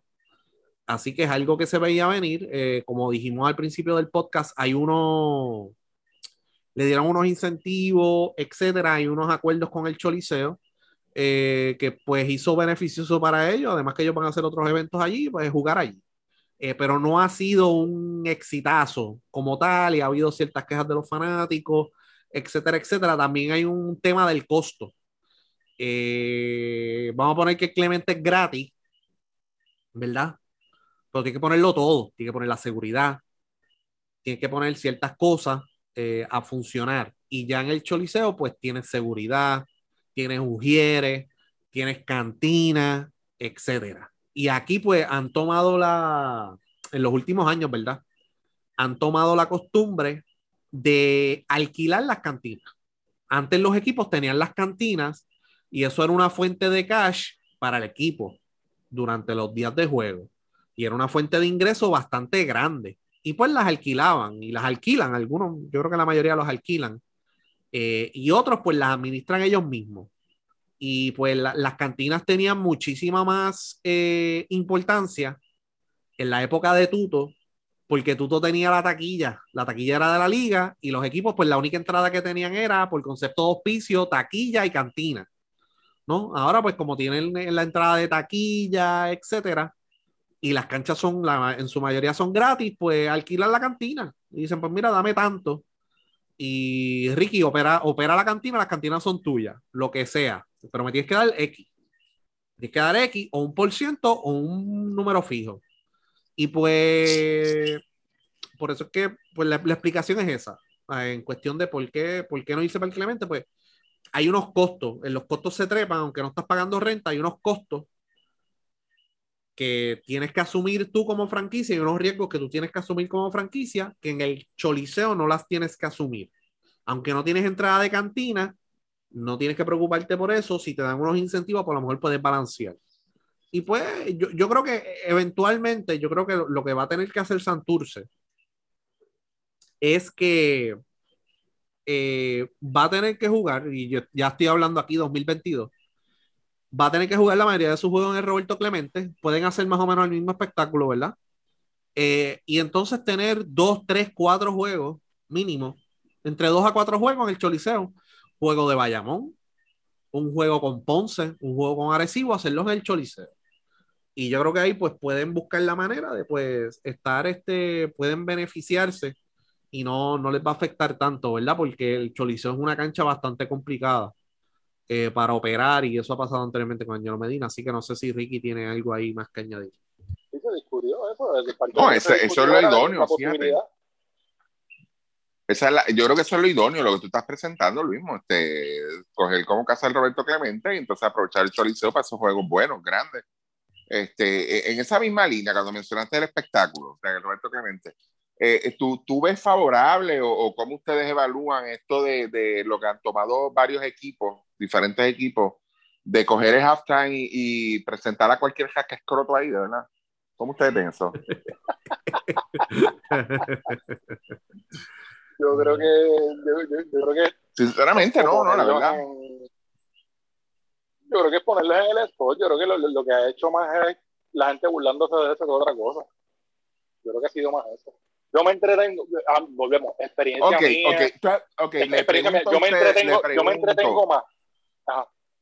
Le pregunto a ustedes dos, porque yo sé que a ustedes les gusta el género. no es que sean fanáticos, pero yo sé que les gusta.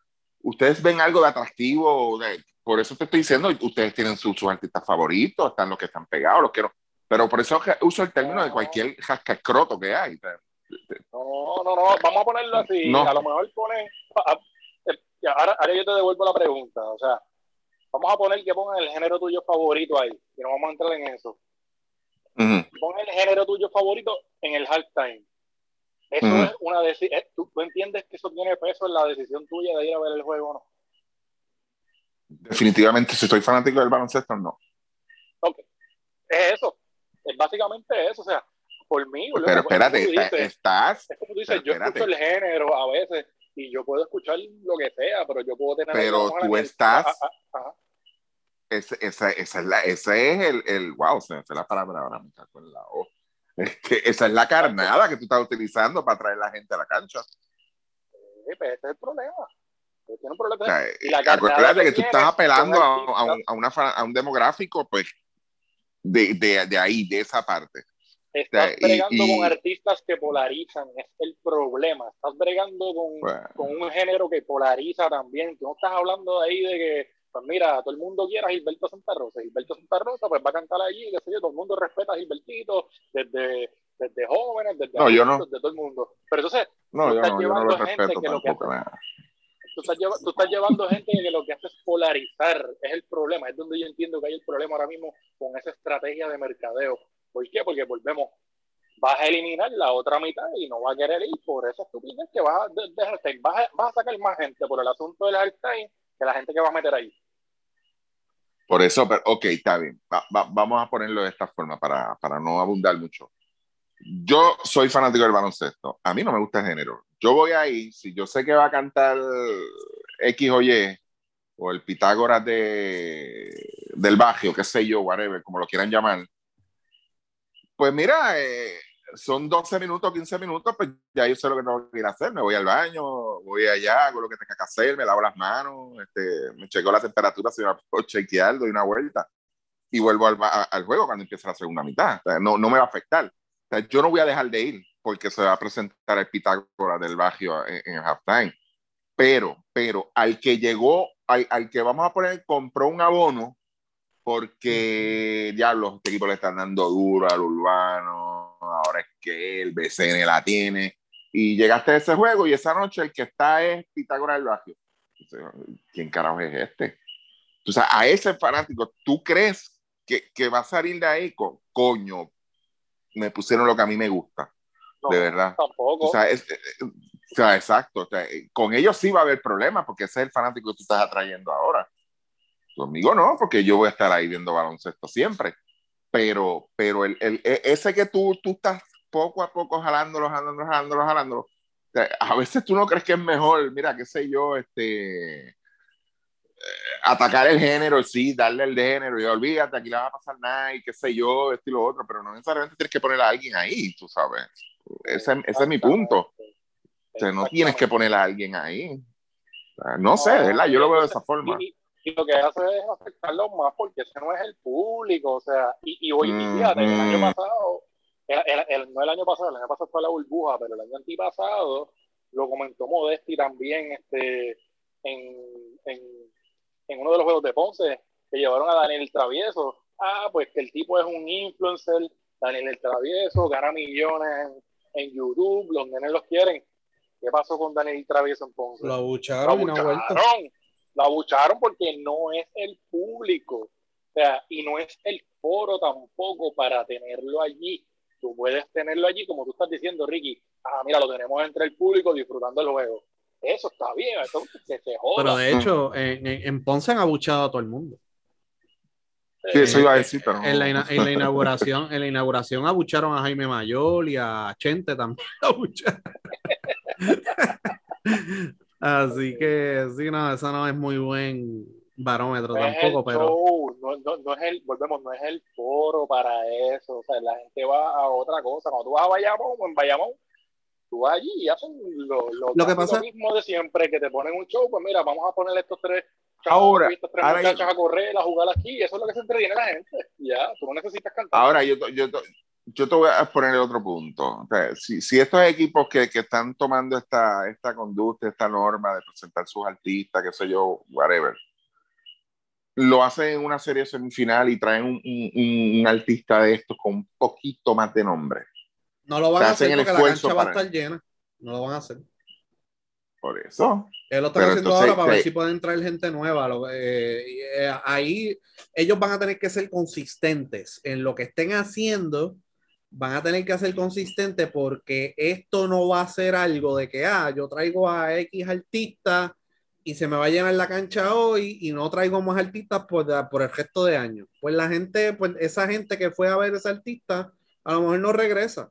O sea, porque hay gente que va por diferentes razones. La mayoría va por el juego de baloncesto. Mira, voy a ir a ver un juego de baloncesto, una alternativa de entretenimiento como quiera. Voy a ir a ver a ver cómo está la pendeja.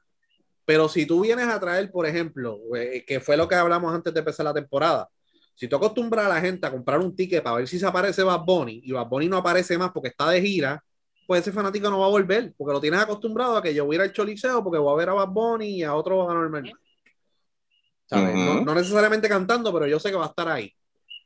Pues entonces tú tienes que darle algo más para que ese fanático se sienta interesado y aunque no vaya a Bad Bunny, diga lo que dijimos antes de empezar la temporada. Mira, gasté 100 pesos, pero no siento que me jodaron el dinero. ¿Ves? O sea, gasté 100 pesos anoche, pero la pasé bien. Y entonces ese fanático va a hacer un presupuesto de que, mira, el mes que viene voy a gastar 100 más allí porque de verdad vale la pena la, cosa. Hacia eso que tienen que moverse y eso es algo a largo plazo. O sea, tiene que ser algo que tiene que ser consistente y tiene que ser pensando a largo plazo de que de un día para otro esto no va a mejorar. O sea, va a mejorar poco a poco, pero tienes que ir pensando ya a largo plazo. O sea, yo tengo que traer, pues, ajá. Sí, ajá, eh, eh, te lo mismo termina para hacer otro planteamiento rapidito. Que tiene que ser algo, una planificación a largo plazo. Que si tú traes un artista cada tres juegos, tienes que traerlo cada tres juegos. No puede ser de que ah, ya, ya llegamos a la final, ya no hace falta. Porque va a haber un grupo de fanáticos que va a decir, mira, quién va a cantar en el halftime? Ah, no, tenemos ahí a JJ. No, no, no. Cada tres juegos tú me traes un artista. Es parte de, es parte del boleto. A ver, y, eso eh, tiene que ser, porque esa es la costumbre que tenemos aquí. Cuando hay un juego flojo, vamos a traer a Daniel el Travieso. Y ya cuando lleguemos a la semifinal y semifinal, no hace falta, porque la cancha va a estar llena. Después que creas la cultura, exacto. Exacto, tienes que, tienes que comprometerte a hacerlo a largo, mediano, corto y largo plazo y ser consistente. Aquí todo tiene que ser consistencia pues cuando tú vas a la NBA ya tú sabes qué esperar porque han sido tan consistentes por los pasados 20 años con el tema del espectáculo que cuando tú compras un boleto de NBA y un boleto de NFL, un boleto de MLB, ya tú sabes lo que vas a esperar y cuando llegas al parque o a la cancha o al, al, estadio de fútbol, te sorprende porque te dan más y no te lo esperaba. O sea, no, no es algo wow, espectacular. O sea, pero, pero te dan algo, te dan algo, algo tangible. Mira, eh, hoy espectáculos familiares, Exacto. espectáculos familiares, hasta la lucha libre, con todos los revoluciones que tuvo la, la, la lucha a principios de, de, los, de los 2000 y toda esta cosa, que como que se estaba desviando a, a, otro, a otros asuntos, dentro de todo le bajaron, como tú bien has dicho otras veces, o sea, a tratar de buscar a que sea un producto familiar. ¿Por qué? Porque es lo más que puede abarcar, pero si tú entonces vas a sacar ahora lo familiar para llevar a solamente. Te vas a escogotar, te vas a escogotar. Te vas a escogotar. Te vas a escogotar porque okay, que ser. Eh, eh, mi, mi, visión de esto, para, rapidito, es que el BCN tiene que ser un espectáculo familiar, ser inclusivo, atraer la mayor cantidad de personas posible y para eso tú tienes que crear un balance. No te puedes ir cacoteo full, no te puedes ir full salsa de los 70, tiene que haber un balance. Y eso es lo que no entienden, lo que no acaban de entender. Tiene que haber un balance para, pues entonces, que esto sea un espectáculo familiar y que sea económicamente sustentable a largo plazo. Ok, eh, prácticamente con una tercera parte ya jugada, ok, de la temporada. Esta estrategia del BCN la tiene y todo lo, lo que la acompaña. Rapidito, ¿ha funcionado sí o no? Eh, bueno. Tengo mis dudas. Ha habido bueno, ha habido buenas asistencias en la zona metro, pero no le han dado. Ellos se han concentrado en los equipos de Santurce, Bayamón y Carolina. Ellos, los demás equipos, como que no, como que no existen, en mi opinión. en cuestión de ¿Qué nota le das cobertura. entonces a esta estrategia? Nota, Nota, sí. sé, no sé, sé. Eh, es que estamos empezando, no sé, sé, sé, o algo así. No por eso, pero Eh, llevamos una tercera parte. Sí, Yo le Le daría, llevamos una yo le tercera daría- parte de la temporada. yo le, yo le daría una B menos.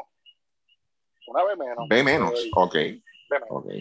Están o sea, hay que tratar también diferentes cosas, que es lo que están tratando de hacer. El problema mío es que no hay balance. No hay balance. A mí no me molesta, tú sabes, pero ya se están dando cuenta poco a poco en algunos lugares, como por ejemplo lo que pasó en Guaynabo eh, la- la- eh, con Jackie Fontane. A nadie le importó. O sea, ustedes escucharon los audios en vivo, nadie estaba reaccionando a lo que estaba haciendo, nadie le importó. ¿sabes? Y ahí eh, Ponce trajo unos chamacos ahí en la inauguración. Nadie reaccionó. Nadie. bueno, eh, nada. Trajeron, se fueron para el otro lado, para el otro extremo. Trajeron un tipo ahí vestido de Gene Simmons, la gente no le importó tampoco. O sea, que eso te envía un mensaje claro también, de que la mayoría no están ahí para ver eso. So que si tú creas ese balance y creas consistencia, pues ahí pues tú puedes, eh, puedes mantener una fanaticada cautiva, pero yo creo que lo más importante es que tienen que mercadear esto como algo familiar. Y eso no lo están haciendo ahora mismo. Ok, Chris, que la, la- la estrategia hasta ahora no ha sido la mejor. No, no, no. no. Ok. Y, y obviamente cuando tú la divides por equipo, pues ahí es donde yo pues tengo que decir eh, B menos y eso, porque bueno, yo no puedo evaluar a Bayamón como evalúo quizás a un equipo como Guaynabo con lo que hicieron de Jackie Fontanes, tú sabes. Y en el caso de Arecibo, fíjate, aunque ellos llevaron lo del halftime con el loco ese que, que dijeron ayer, este, fíjate, allí no ha sido, a- allí, allí no ha sido que o sea, que se hayan ido como se han ido en Carolina, que es la de la mayoría de las quejas ha sido por el lenguaje, por este Y Santurce. por, por- por las cosas familiares, Santurce, mano, que vimos lo del Happy Camp también, que eso fue como que wow, mano, qué carajo le pasa a esta gente aquí. Es esa parte, y ahí volvemos, yo no puedo evaluar todos los equipos por igual, porque yo sé que pues Ponce, aunque ha hecho sus cositas y eso, pero no es como que pues en en Ponce tú no tienes que hacer mucho. Bueno, En- en eh, no, no te puedes, equipo- ok, en Ponce con equipo ganador, pues es, es- es lo que cae allí. Bayamón, equipo ganador, es lo que pero, cae allí. pero, pero está bien, pero entonces, acuérdate, no hay un mandato del BCN, pero el, BCN es el que quiere Ah, ir por esa línea. Claro. pero no hay un mandato general. O sea, o sea, no podemos evaluar equipo por equipo. O sea, si, si hubiese un mandato de- del BCN, que lo dudo, o sea, que el, el BCN se haya reunido con los 12 apoderados y dicho, esta es la línea que queremos seguir este año. Mira qué carajo ustedes hacen. Ok, pues nada, fine. pues, Y- que se jo- y, y obviamente ponlos a todos y que se joda a todos. Y y obviamente estoy hablando Pero de lo del yo género, creo- porque si incluimos lo de las transmisiones y lo de Ciribillo, yo le doy una de Por eso te digo, pero, pero, pero, ok, pero si, si el BCN aceptó esto, irte- irse por esta línea, o sea, me, me quiero ir por esta línea y a esto es lo que vamos a apelar, pero no es un mandato el que ellos han dado a todos los equipos, tú sabes, es como que esto es lo que yo quiero hacer, los equipos, claro está, han tratado entonces de seguir al equipo de Santurce, pues vamos a hacer lo mismo que hace Santurce. Quizá Guaynabo lo hace, lo, lo, lo hace Arecibo, Ponce lo, intent- lo ha intentado hacer, pero no hay un mandato en general. Por eso es que yo no me atrevo a hablar de equipos. Estos equipos, estos otros equipos que tú dices, el mismo dice, se han concentrado más en el área metro, con Bayamón, Carolina, Santurce. Pero es que no hay un mandato. O sea, Mayagüez no está obligado a hacer nada. O sea, Mayagüez, si quiere, los halftime presentan a la familia esa que. Ma- Bayamón no ha hecho. O sea, no ha hecho no absolutamente nada. que tenga que ver con eso. Por eso, porque no hay un mandato tampoco. Pero la liga se quiere vender así, pero espérate, espérate, la liga se quiere vender de esta forma. Pero no hay un mandato, tú sabes, aquí tú decides si hacerlo o no hacerlo. Y si tú vienes a ver, ahora mismo no hay ni cinco equipos siguiendo esa línea. O sea, lo que están es imitando a Santurce, no es a la liga. Ellos, la liga lo no que estoy viendo carajo. es que están tirando mucho palo a ciega a ver qué pega y ver de qué manera pues Es pueden. la cosa. O sea, Eh, pero te digo, o sea, pues, yo, yo no me atrevo a hablar de equipo. Yo no me atrevo a hablar de equipo. O sea, sinceramente, por lo menos de estos otros equipos, lo que es Mayagüez, lo que es el mismo Fajardo, Guayama, eh, San Germán, yo no me atrevo a hablar de eso, porque sinceramente ellos no están obligados a, porque yo, a, a- a hacer algo que vaya en esa línea, porque de verdad, pues, si tú lo quieres imitar, pues imítalo. ¿sabes? Si tú quieres hacer lo que está haciendo Santurce, pues hazlo, que se joda. Pero ellos no están obligados. no están obligados a eso. Y de hecho, yo a la iniciativa y a lo que ha hecho hasta ahora, como siempre un odio fracaso, de verdad le doy una D, de verdad bien fea. Y con lo de la transmisión, lo que dice Chaman, F, de verdad, baja F bien cabrón. Bueno, otro tema, Chaman. Vamos a, para cerrar eh, el tema del momento en Puerto Rico, que es la medalla de oro de Yasmin Camacho Quinn en los 200 metros con valla. Eh, obviamente, ya cuando ella. 100. 100. 100. ya en, cuando ella clasificó para, para la final, pues empezó la discusión clásica en Puerto Rico de lo que es ser puertorriqueño y que no es el puertorriqueño y entonces empieza la pelea y los bandos se desvía la, la mira eh, yo yo voy a hacer y, tú lo, dijiste en un tweet y tú fuiste el que lo resumiste en un tweet o sea ya en ese punto que tú sabes que ella va a correr pero al final olvídense de eso mano ella decidió ponerse la, la bandera de Puerto Rico sea de donde venga sea de donde sea su mamá su papá el que sea ella está representando Puerto Rico y y, y, juega, y, y está y está compitiendo por Puerto Rico. O sea, el apoyo a ella y ella ha dicho que es para ella se siente de esa manera y ya, o sea, yo creo que aquí le han querido sacar punta, siempre viene la agenda política, siempre viene la agenda este, de llevar la contraria, la agenda de, de, decir, querer decir 20 cosas para, para generar controversia, y al final del día, mano, lo que hacen es, este, eh, por lo menos ella pudo hacerlo y estuvo fuera de las redes y en términos de, no estar tanto en, en, en el tirijala y toda la cosa. Apareció Gigi, también ese foto revolú, que la gente volvemos, era que se joda. Sí, pero, pero ellos, ellos fueron al espejo, dijeron Candyman tres veces y se quejaron después cuando apareció el Candyman. Y por eso, mano, o sea, pues mira, cálmense. entonces gana, y aún ganando la medalla de oro, la gente seguía jodiendo, no, que esto es para y que sino que mira, lo menos que está pensando Yasmin Camacho es en Fernández. Ella quiere la medalla para ella por Puerto Rico, o sea, no jodan más.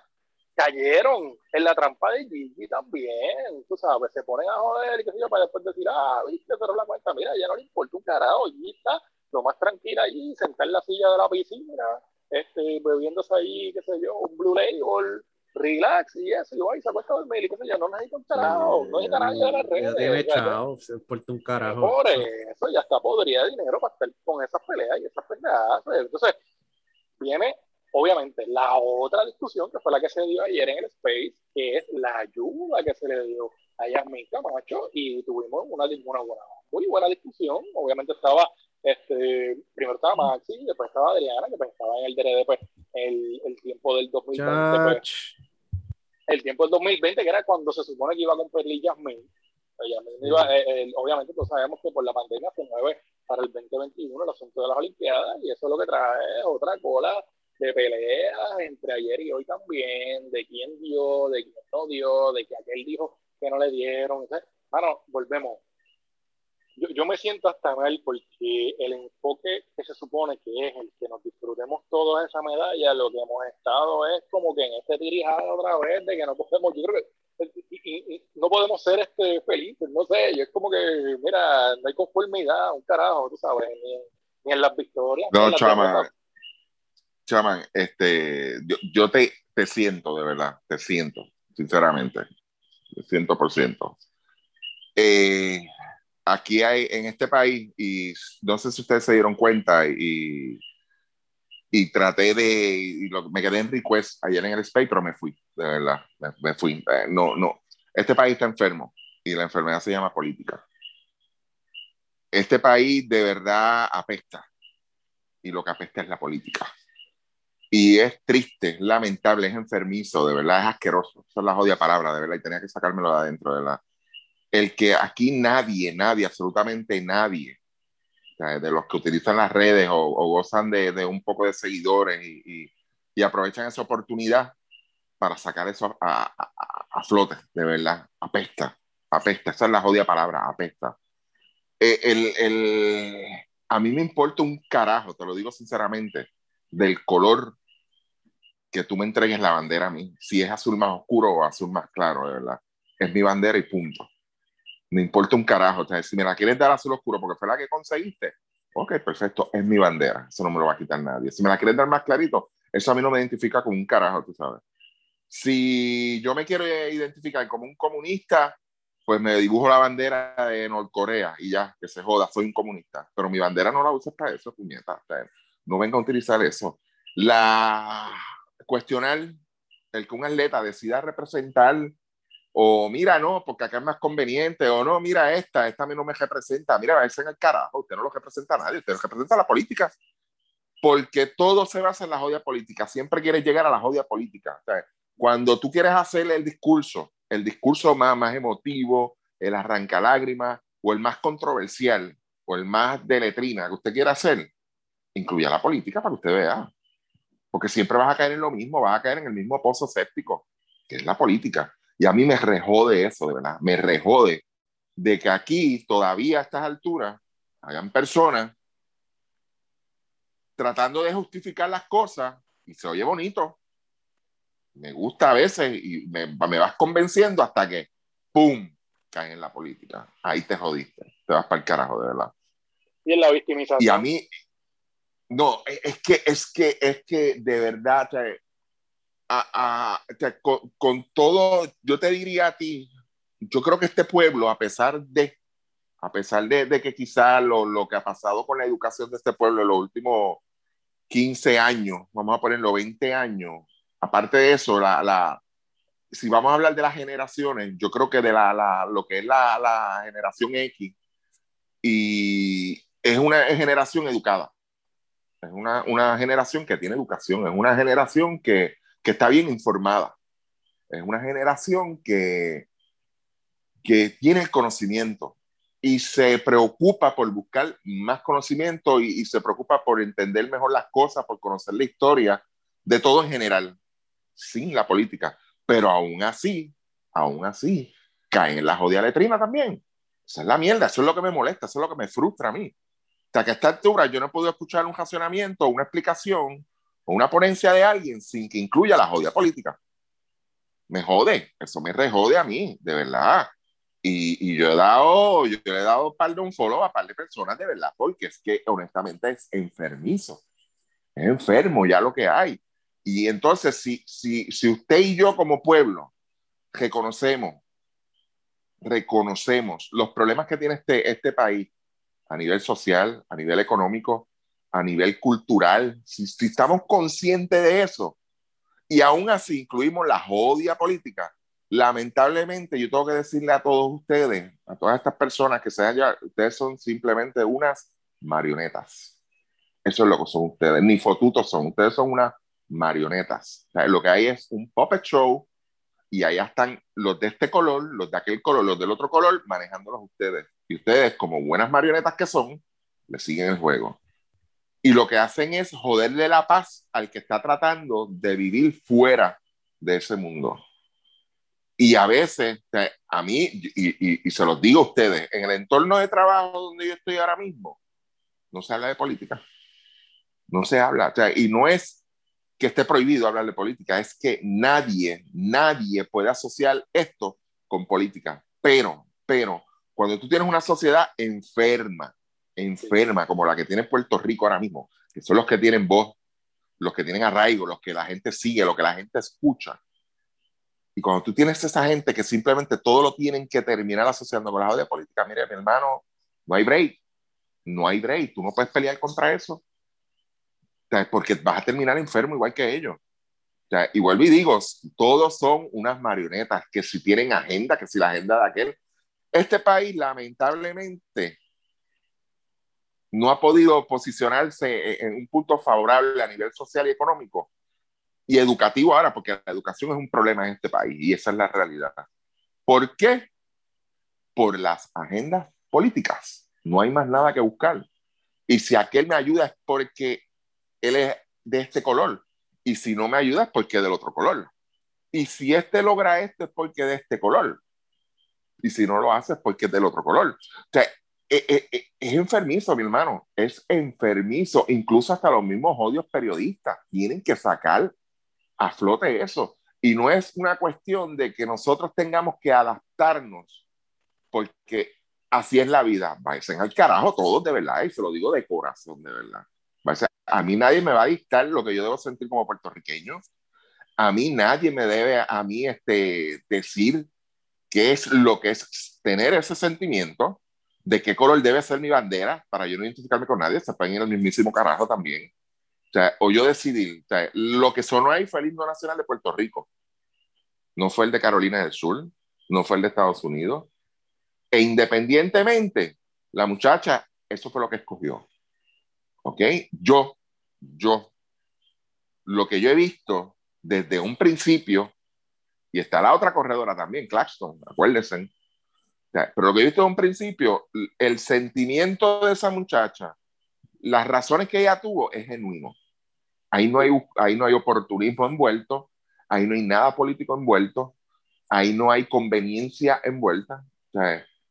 y como ella y se los puedo decir porque yo creo que todos nosotros tenemos familia en Estados Unidos que han sido criados allá, no dejan de ser puertorriqueños. Ese sentimiento que refleja esa muchacha, que proyecta esa muchacha, Yasmín, es el de muchos y miles y miles y miles de puertorriqueños en Estados Unidos.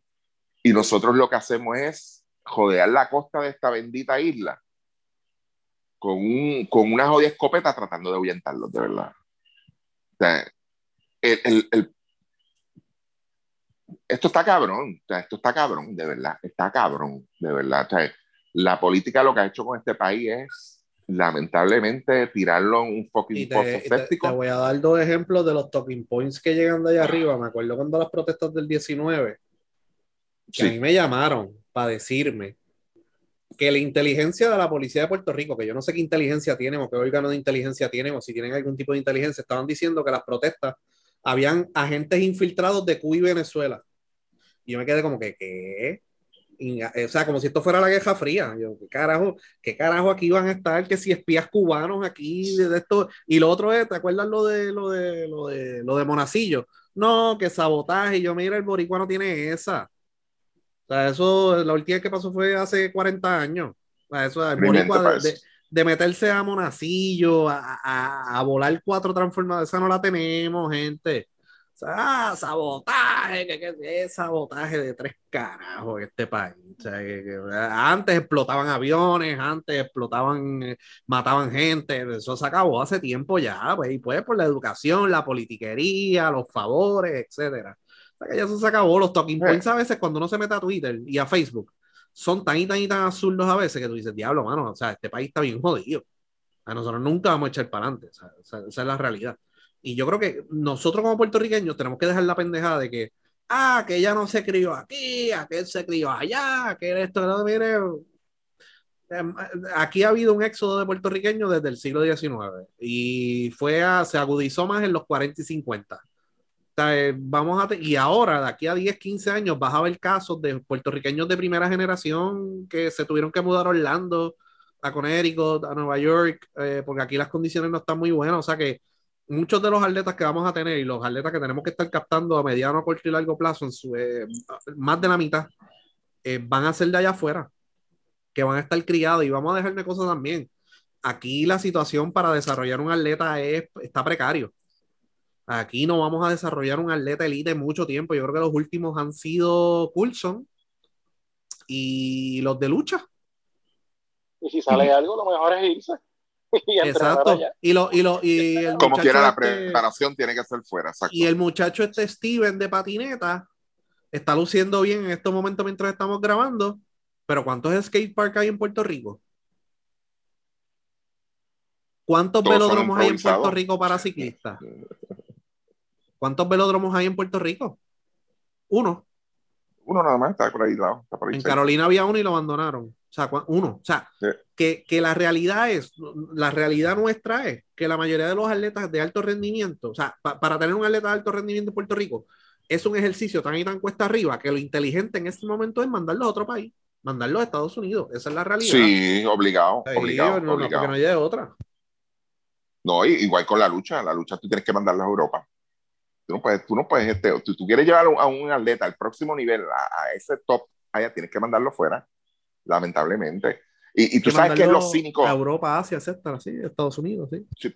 sí, pero tú sabes qué es lo cínico de todo esto, de, de, estas personas que se dedican a esto, que eh, eh, eh, se cantan como los más puertorriqueños, este, se dan golpes en el pecho, este, y son personas que lo que hacen es dejarse influenciar e imitar o tratar de imitar la cultura de otros países. Mira qué jodienda, mira dónde está el cinismo de todo esto. O sea, no pueden ser auténticos tampoco. Cuando tú buscas el trasfondo de estas personas, te, te, espérate, si esto es otro pendejo más que lo que quiere ser es un, ¿cuál es la palabra? Influencer ahora. O sea, ah, eso nació de ti, tú te lo inventaste en dónde. Sí, ah, hay mucha En- gente con esta allá en cultura de Mamey, conseguir likes o, o, o- que la gente. hello, exacto. Sí. Pero eso es cínico, eso es cinismo, eso es puro cinismo, de verdad. Sea, y, y, y a mí, de verdad, vuelvo y te digo, para terminar yo con el tema, y que Chaman se exprese, por favor, eh, eh, es, eh, eh, es enfermo, mano, es enfermo. O sea, llega un punto donde tú dices, no es posible, de verdad. O sea, esto no es posible de, de que, que tú, tú vengas a, a debatir un tema y tengas que meter eso. O sea, tienes que meter la jodia política, de verdad. Está cabrón, y por eso vuelvo y lo digo, y se lo digo al que sea, de verdad. Al que se dedica a esto, se lo digo, tú eres una marioneta. Tú lo que eres es una marioneta más ya. ¿Estás convencido de eso? Pues ok, fine. A ti no hay quien te cambie. Hay que ver quién es el que jala los hilos y cómo, te lo, cómo los quieres jalar ese día, verdad. Cómo los quieres este, manipular. Eso es todo, verdad. Chaman, si tienes algo que decir, añadir, expresar. hago eco de lo que de lo que estás diciendo y es enfermizo. Yo creo que esa es la palabra, es enfermizo lo, lo, lo que vemos y, y a veces es como que eh, a veces es gente que le gusta tirar veneno y cuando le salpica el veneno se pone histérico y entra en histeria. Y entonces Sí. volvemos, o sea, le gusta jugar con ese asunto político, le gusta estar en las redes con esa pendejada, tirar para cuando entonces le caen los chinches, ahí viene la victimización, no que la persecución, que si tal cosa, y estoy hablando de todos, no estoy hablando de, de, de una inclinación política nada más, estoy hablando de los extremos, porque es que se van a los extremos Ujú, Sí. tú no quieres darle importancia a algo, pero que se joda, yo voy a tirar la puya mía acá. Y vamos a joder con aquel. Y no, pues esto tiene que ver porque este, la bandera que está utilizando la familia allí, es esto que si los otros, ah, ninguno habla chacho. español, ah, Ay, mi madre. ella solamente sabe decir tal cosa. Mano, déjense de ridiculeces. Carajo, si es que ni- a- aquí nadie es indio taíno. Aquí todo el mundo en Puerto Rico, la mayoría viene, este, la descendencia viene de España, o viene de, de africano, o viene de una mezcla de, de, de- de árabe, que es lo que vive allá en, en- en lo que son las Islas Canarias, que, que es esa parte que divide Marruecos y España lo- que de ahí fue donde salieron la Mira. mayoría de los puertorriqueños para acá. O sea, no, Los míos, los míos, chaman, los míos. Un italiano, mi bisabuelo, un italiano con una india. exacto. Mira que aquí no hay nadie, aquí no hay nadie que pueda decir que sea puro aquí puertorriqueño de tal cosa. yo. A mí no me importa si es un hijo, si es un nieto de puertorriqueño, si son estos jugadores que ni han nacido aquí y que de luego vienen y se mudan para acá y participan. Jaime Espinal nació en República Dominicana y cuando se ganó la medalla de oro, igual estuve orgulloso, igual me la gocé y me la disfruté. Digo, perdóname, la de plata, me la disfruté igual también. Mónica Puig también, y ya estaba gente también jodiéndonos que si la de Mónica Puig es mejor por esto, que si es mejor por lo otro, cabrones. O sea, hermano, no hay conformidad, o sea, no es como que, o sea, es como que todo hay que buscarle, hay que discutirlo, sacarle punta, ¿no? Que si la conversación es importante para esto, ¿por qué tal cosa no? Mano, la conversación a veces es importante para ti porque tú lo que tienes es una agenda de joder y ya, Sí. o sea, pero, mano, Fico, Fico López. ¿Dónde nació Fico López? en México fue, o Cuba, En México, en México, hijo de cubano. hijo de cubano, exacto. ¿Y quién Ah, le va o a sea, cuestionar la puertorriqueñidad a él? eh? Nadie Que le puede descanse, ¿verdad? Pero- cuestionar. Nadie. Nadie, nadie le puede cuestionar la puertorriqueñidad a Fico López, nadie le puede como, este, cuestionar la puertorriqueñidad a su familia. Es más, aquí ni a Carmelo Anthony tú le puedes cuestionar la puertorriqueñidad porque el tipo ha venido aquí y, y, y se mete ahí en la perla y se mete en cualquier sitio y él lo dice y él está orgulloso de su, de su descendencia puertorriqueña y no le importa. Pues mira, el que escogió Estados Unidos, que se joda si escogió Estados Unidos. Él se crió allá y tiene la oportunidad de escoger de allí o de acá.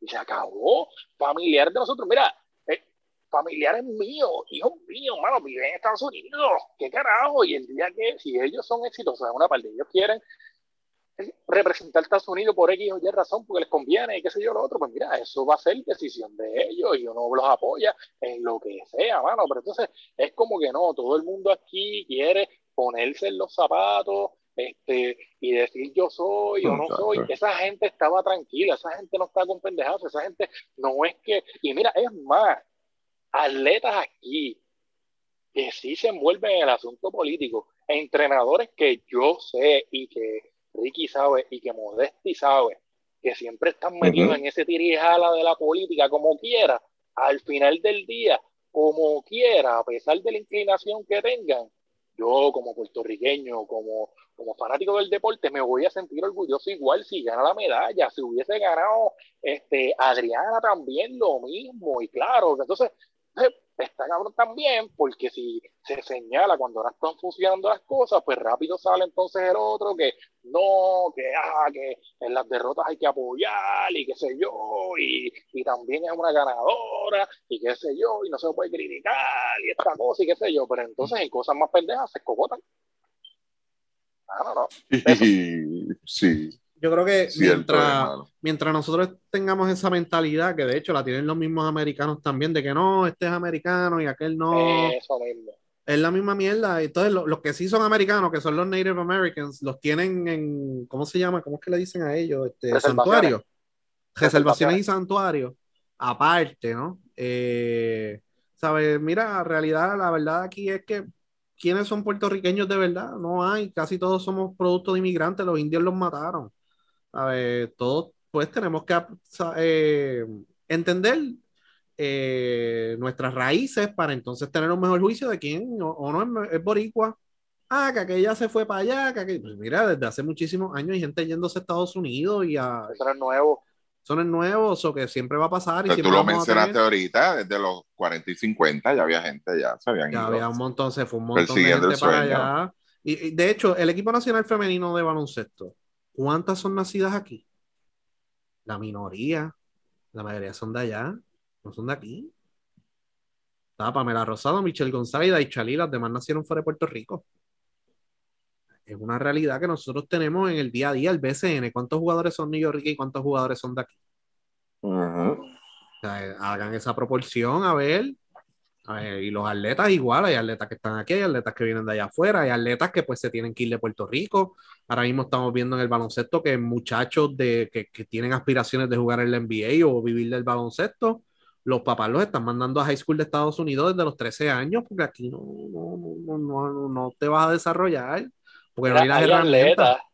Hay atletas que nacen en Puerto Rico y deciden representar a la República Dominicana, como es el caso de Willy Castro, que juega con el equipo de, de Detroit que ha dicho siempre él, mira, yo soy dominicano, qué sé yo, él creció aquí en Puerto Rico, él, él nació aquí en Puerto Rico. O sea, es esa decisión personal que toman ellos, esa decisión es de ellos, esa decisión es de nosotros. Y Willy Castro no deja de ser parte puertorriqueño aquí, aquí en Puerto Rico, o sea, la influencia dominicana que hay en el área metro y en el área oeste es alta. O sea, tú no puedes pretender que, eso, que, que, que, que esos hijos de dominicanos este, o esos hijos de, la mezcla de puertorriqueño y dominicano no tomen una decisión de donde más les conviene, cuando, donde más les atraiga.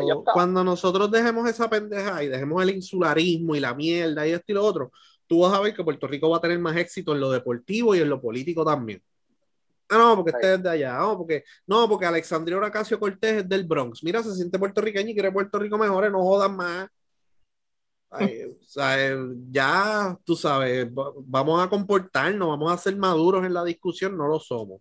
Y entonces, cuando, nosotros no hemos nacionalizado, o sea, cuando nosotros nos dijeron, tenemos que nacionalizar un centro, ah, ah, esto, ah, esto, lo otro, que si esto, que si lo otro, mira, Jorge Brian Díaz ni nació aquí.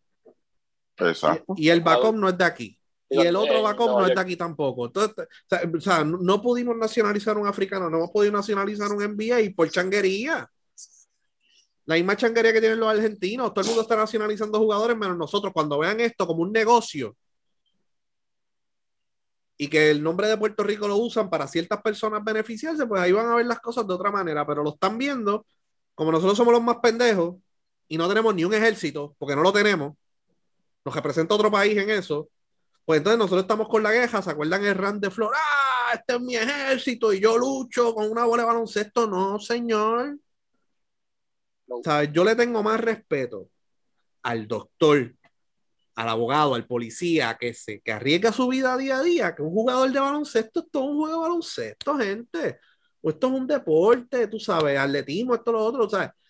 Cuando nosotros salgamos de eso y veamos las cosas con una mente fría y no politizando todo, pues ahí nosotros podemos mejorar en todos los ámbitos, pero mientras veamos, ah, que, que, que cuando vinieron los coaches extranjeros, no, que, que Pitino y Paco Olmo dijeron que este no sabe jugar baloncesto. Pues mira, tiene razón, tiene 30 años y todavía no sabe jugar baloncesto. No sabe jugar la posición. O sea, eh, vienen y nos dicen la verdad y, nos y, nos encojonamos. y lo cogen a lo personal, ah, ese tipo no sirve, que esto, que lo otro. ¿Sabes? mano, vamos a aprender. Cuando, cuando aquí quería dirigir un argentino, Casánglida, eh, que es un dirigente joven que yo ahora, de hecho, el dirigente de Fuerza Regia ahora. Este, aquí llamaron la asociación de coaches a ciertos equipos de BCN para que no lo firmaran. ¿Qué daño te puede hacer ese dirigente argentino en Puerto Rico? Ninguno. ¿Y qué pasó? terminaron filmando el Che García que no dirige aquí hace 20 años. Y se dan golpes en el pecho por lo que hizo Flor Meléndez en Argentina. Mira qué cojones. Sí, o por, lo que está haciendo este Yello en México o lo que sea. O Darío Rosario en, en, Panamá. En Nicaragua, sí. y mira que, y mira que cerrado, y mira que cerrados son aquí, porque en esas páginas de Facebook a veces de como son las de crossover y eso, casi mismo son igual de cerrados que él lo que discuten a veces es, ah, el dirigente de Guaynabo como que celebró de más, ah, mire ese tipo, como, como le habla a los jugadores y él no es de aquí. Mira, cabrón. Que se, está cabrón, man. Está cabrón. Está enfermo, man. No, y, y, pero Yello puede aletear, no puede invitar a pelear al rookie de Ponce, eso está bien. Exacto. Eso está bien, que Dicasiano invita a pelear a Denis Clemente, que forme un crical en una cancha, no, eso está bien, pero si Cristoma se emociona, no, ese coach americano no es profesional. Sí, sí, sí. Sí, pues mira, esperan yo, que como Phil tengo, Yo te tengo una mala noticia a los dos. Esto no va a mejorar, ¿ok? Créanme que esto no va a mejorar. No, no, no va a mejorar, no va a mejorar. En el futuro cercano no va a mejorar y lo que va a pasar eventualmente es que, pues, cuando se den cuenta que todos esos eh, fotutos los cogieron de pendejos, pues va a ser muy tarde porque ya el plan maestro va a estar consumado, como uno dice. Eh, y, por otro lado, otro tema importante de la medalla de oro es eh, la, el oportunismo del Comité Olímpico de Puerto Rico, Sara Rosario, hay que mencionarlos por nombre, Sara Rosario, toda esa gente que fue para allá, muchos turistas. Eh, de hecho, el equipo femenino perdió los tres juegos. El equipo femenino no se pudo llevar al staff técnico completo, ni el doctor, pues el Comité Olímpico entendía que era más eh, importante llevarse turistas y llevarse abogados que llevarse médicos en medio de una pandemia en otro país. Y yo que Puerto Rico no tuviera su scout allí, ¿verdad? Eh, y a lo mejor no hubiese cambiado el rumbo del equipo. A lo mejor terminaba 0 y 3 como quiera.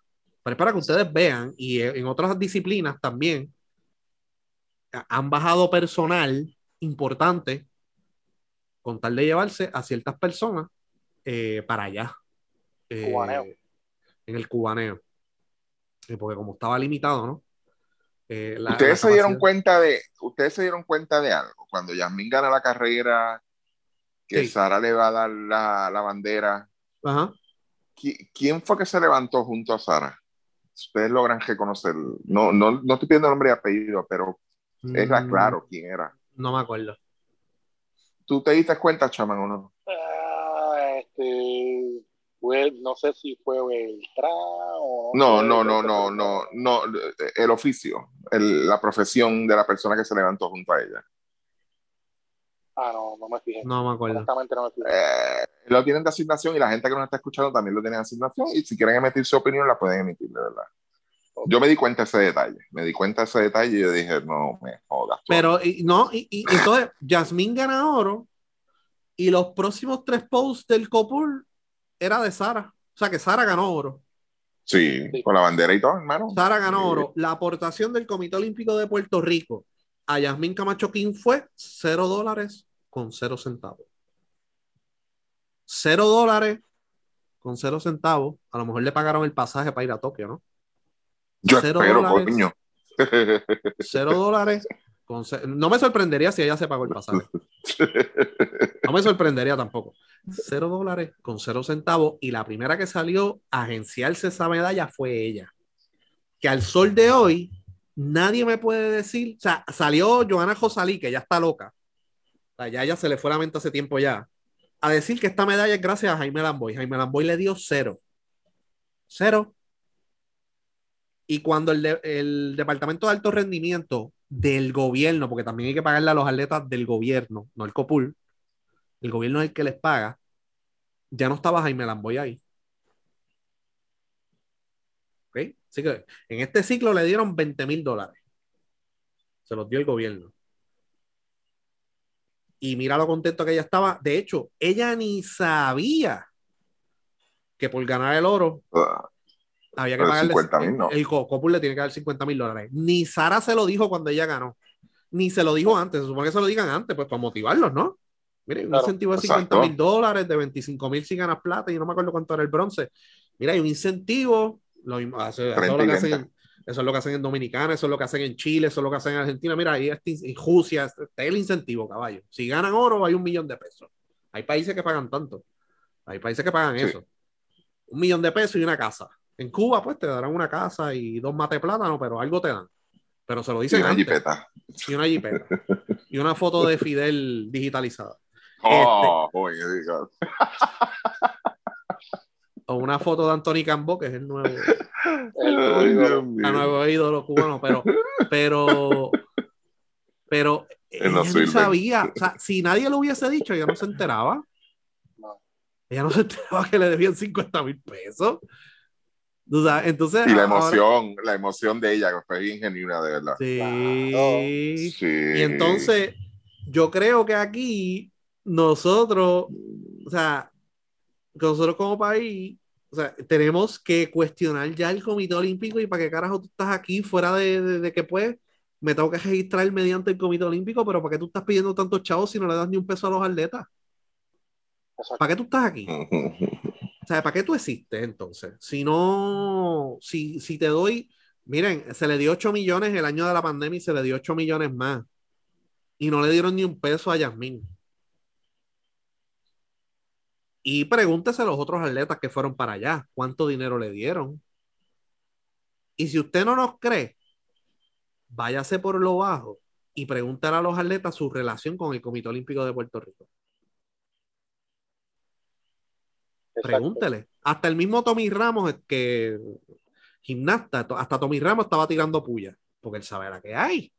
O sea, ¿en qué se van esos 8 millones? ¿En qué se fueron esos 16 millones? La otra pregunta que hay que hacerse es, ¿cuánto nos ha costado cada medalla? Hagan ese ejercicio. ¿Cuánto nos costó esta medalla?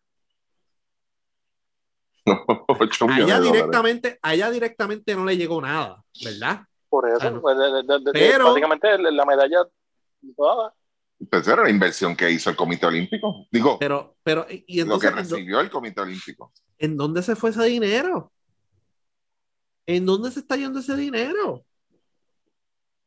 exacto. O sea, Ese es el aquí detalle que necesitamos y ellos no quieren dar ese detalle ellos nunca van a saben dar, que- ellos nunca van porque a dar. saben que se van a escogotar. Ellos están en la de- los van a joder todo. Ellos están en la de, ah, el gobierno no me ayuda y si me dieran chavo, ajá, sí, está bien, perfecto. Vamos para la historia ahora. A la Federación de Baloncesto le han dado millones, con ese al final, millones de dólares al año. No en la época de Jun, vamos a sacar a Jun del tema. Jun llegó tarde. Jun quería ser tu Chan. Jun, ah, este, yo. A- a Jun lo que le han dado en miles. Exacto. Ah, que hay otro tema ahí. El municipio de San Juan le ha dado muchísimo dinero. Ah, le dio También, muchísimo sí, dinero, pero, sí. pero no, no son los millones de antes. ¿verdad? Pero, o sea, yo me esperaba, ah, chacho, cuando yo esté en la federación voy a dejar la práctica privada y me dedico full time a esto y no tengo que hacer nada. Y se ha topado con que no es tan fácil ahora como antes, que fue lo que hizo Tuto en su momento, que dejó la práctica privada y full time Comité Olímpico y FIBA, ¿no? Y federación y liga. Eh, ¿A dónde se está yendo este dinero? O sea, cuando a la Federación de Baloncesto le daban millones de dólares, que el programa nacional juvenil costaba sobre 600 mil dólares, ¿a dónde iba el dinero? Llegamos a producir un jugador de NBA. ¿A dónde se fue ese dinero? ¿Dónde practicaban? ¿Tenemos un sitio donde practicar? Y estamos hablando de millones y millones y millones de dólares desde el 1900, vamos a tomar el punto de partida 1990. ¿A dónde se fue ese dinero? ¿A una agencia de viaje? Porque los otros días fue que vinimos a coger una oficina y fue con un préstamo gigantesco, que yo no sé quién va a pagar eso, porque Jun no va a pagar eso y Ricardo Dalmau tampoco. Están, están trabajando como el gobierno, la última la paga el diablo, que se joda. Coge ahí esa oficina y que olvídate de eso. No tenemos ni por una oficina, gente. Entonces, ¿qué hicieron con todos los millones que se le dio a la Federación de Baloncesto? ¿Dónde están los resultados? ¿Dónde están los resultados y qué tangible tenemos de eso? ¿Qué tangible tenemos de, de los millones que se le dio a las diferentes federaciones, la de béisbol, la de voleibol? ¿Dónde está ese dinero? No tienen ni un sitio para entrenar. Entonces tiene que venir Barea, que lo dijo en este podcast, a buscar un sitio en Miramar para ver si pueden entrenar voleibol y baloncesto. Con sus chavos, ahora, a buscar un sitio a ver si pueden entrenar, porque no hay donde entrenar. No, pues déjame yo buscar un sitio. O sea, a ese nivel hemos llegado. Y lo más seguro, él monta eso y, y quieren ir allí de gratis también. Esa sabes, es otra. Pero, o sea, si, si, si nosotros le damos, vamos a darle al Comité Olímpico 30 millones de dólares anual, ¿qué tú crees que va a pasar con ese dinero? Se va a ir en sueldo, gente. Claro. Se va a ir en Claro. sueldo, van a contratar más personal y los atletas se van a quedar jodidos. O sea, Comida. ellos, o sea, usted nunca escuchaba a Sara Rosario decir, aumentame los fondos de alto rendimiento. Nunca, nunca. Y mira que se nos han reducido de más de 2 millones anuales, más de 3 millones anuales a 300 mil. Este, Yo, creo- yo- yo creo que antes era Pero muchísimo ¿por más. qué? ¿Por qué? Que nunca peleó por eso. Pues, porque no es para ella, Porque no es para atletas. ella. Ese dinero, eso se lo dan por allá mismo. Exacto. eso es para los atletas. Ella no defiende el dinero de los atletas, ella defiende su dinero para repartir y a mí me consta que nosotros aquí leímos eh, la justificación de los 8 millones que lo pidió la Junta de Control Fiscal y ella lo justificó diciendo, no, le voy a dar 50 mil a, a softball, 100 mil a baloncesto, 200 mil al otro, 80 mil a boxeo. A mí me consta que el Comité Olímpico en los pasados dos años no ha cumplido con esos pagos y el dinero ya ellos lo tienen en la mano porque ya se le dio. Aquí hay federaciones que no han recibido ni sabían. De hecho, se enteraron en el podcast. A mí me escribieron para decirme, yo no sabía que a mí me debían X cantidad de dinero del año fiscal tal. No lo sabían. Entonces, ¿dó- ¿a dónde se está yendo ese dinero, gente? ¿Cuál es la solución? ¿Darle más dinero a las federaciones si se lo han fotuteado? ¿Qué federación en Puerto Rico tiene un lugar de entrenamiento? ¿Cuál? Ah, no, tenis de mesa. No, no, no, no. Lo que tienen Utuado es un club privado. Sí, eso es privado. No. O sea, un centro de entrenamiento. ¿Quién lo tiene? Nadie. Nadie tiene nada. Todo el dinero se lo han Los fotuteado. atletas, no tienen, los atletas no tienen ni un lugar para manejar cosas que tienen que ver con, con, con, con asuntos psicológicos, que vemos que ha sido un problema y, y ojo a esto, o sea, en el 2012, ¿quién era uno de los boxeadores? ¿Dónde está ahora? Han bregado con esa parte psicológica de los atletas. No, no, no, no, para Han nada. bregado para esa nada. parte. Entonces volvemos otra vez. ¿A dónde está cayendo el, el- el dinero aquí? Sí. Tú sabes, ellos ni, ni sacaron un peso, ni sacaron un peso para lo de dopaje, que no había dinero, sobrándole millones. Y ellos no han sacado un peso para los atletas, teniendo el dinero ahí. Entonces están utilizando ese dinero para pagar sueldos de oficina X, Y, Z. Nosotros tenemos que buscar la manera de ver cómo puede llegar este dinero a los atletas, cómo se puede aumentar ese fondo de alto rendimiento y cómo puede llegar ese dinero directamente a los atletas y que no tengan que recurrir a un GoFundMe o a esto o a lo otro, porque hasta la misma Melissa Mojica, yo creo que fue la de judo, tuvo que ir a un GoFundMe o tuvo que ir al Nuevo Día para decir que no, que no tiene dinero. Y de hecho hubo un corredor hace poco, no me acuerdo si fue Ryan Sánchez o Wesley Vázquez, que tuvieron un caso de COVID y no los atendieron. Yo creo que fue Wesley. Ni los atendieron.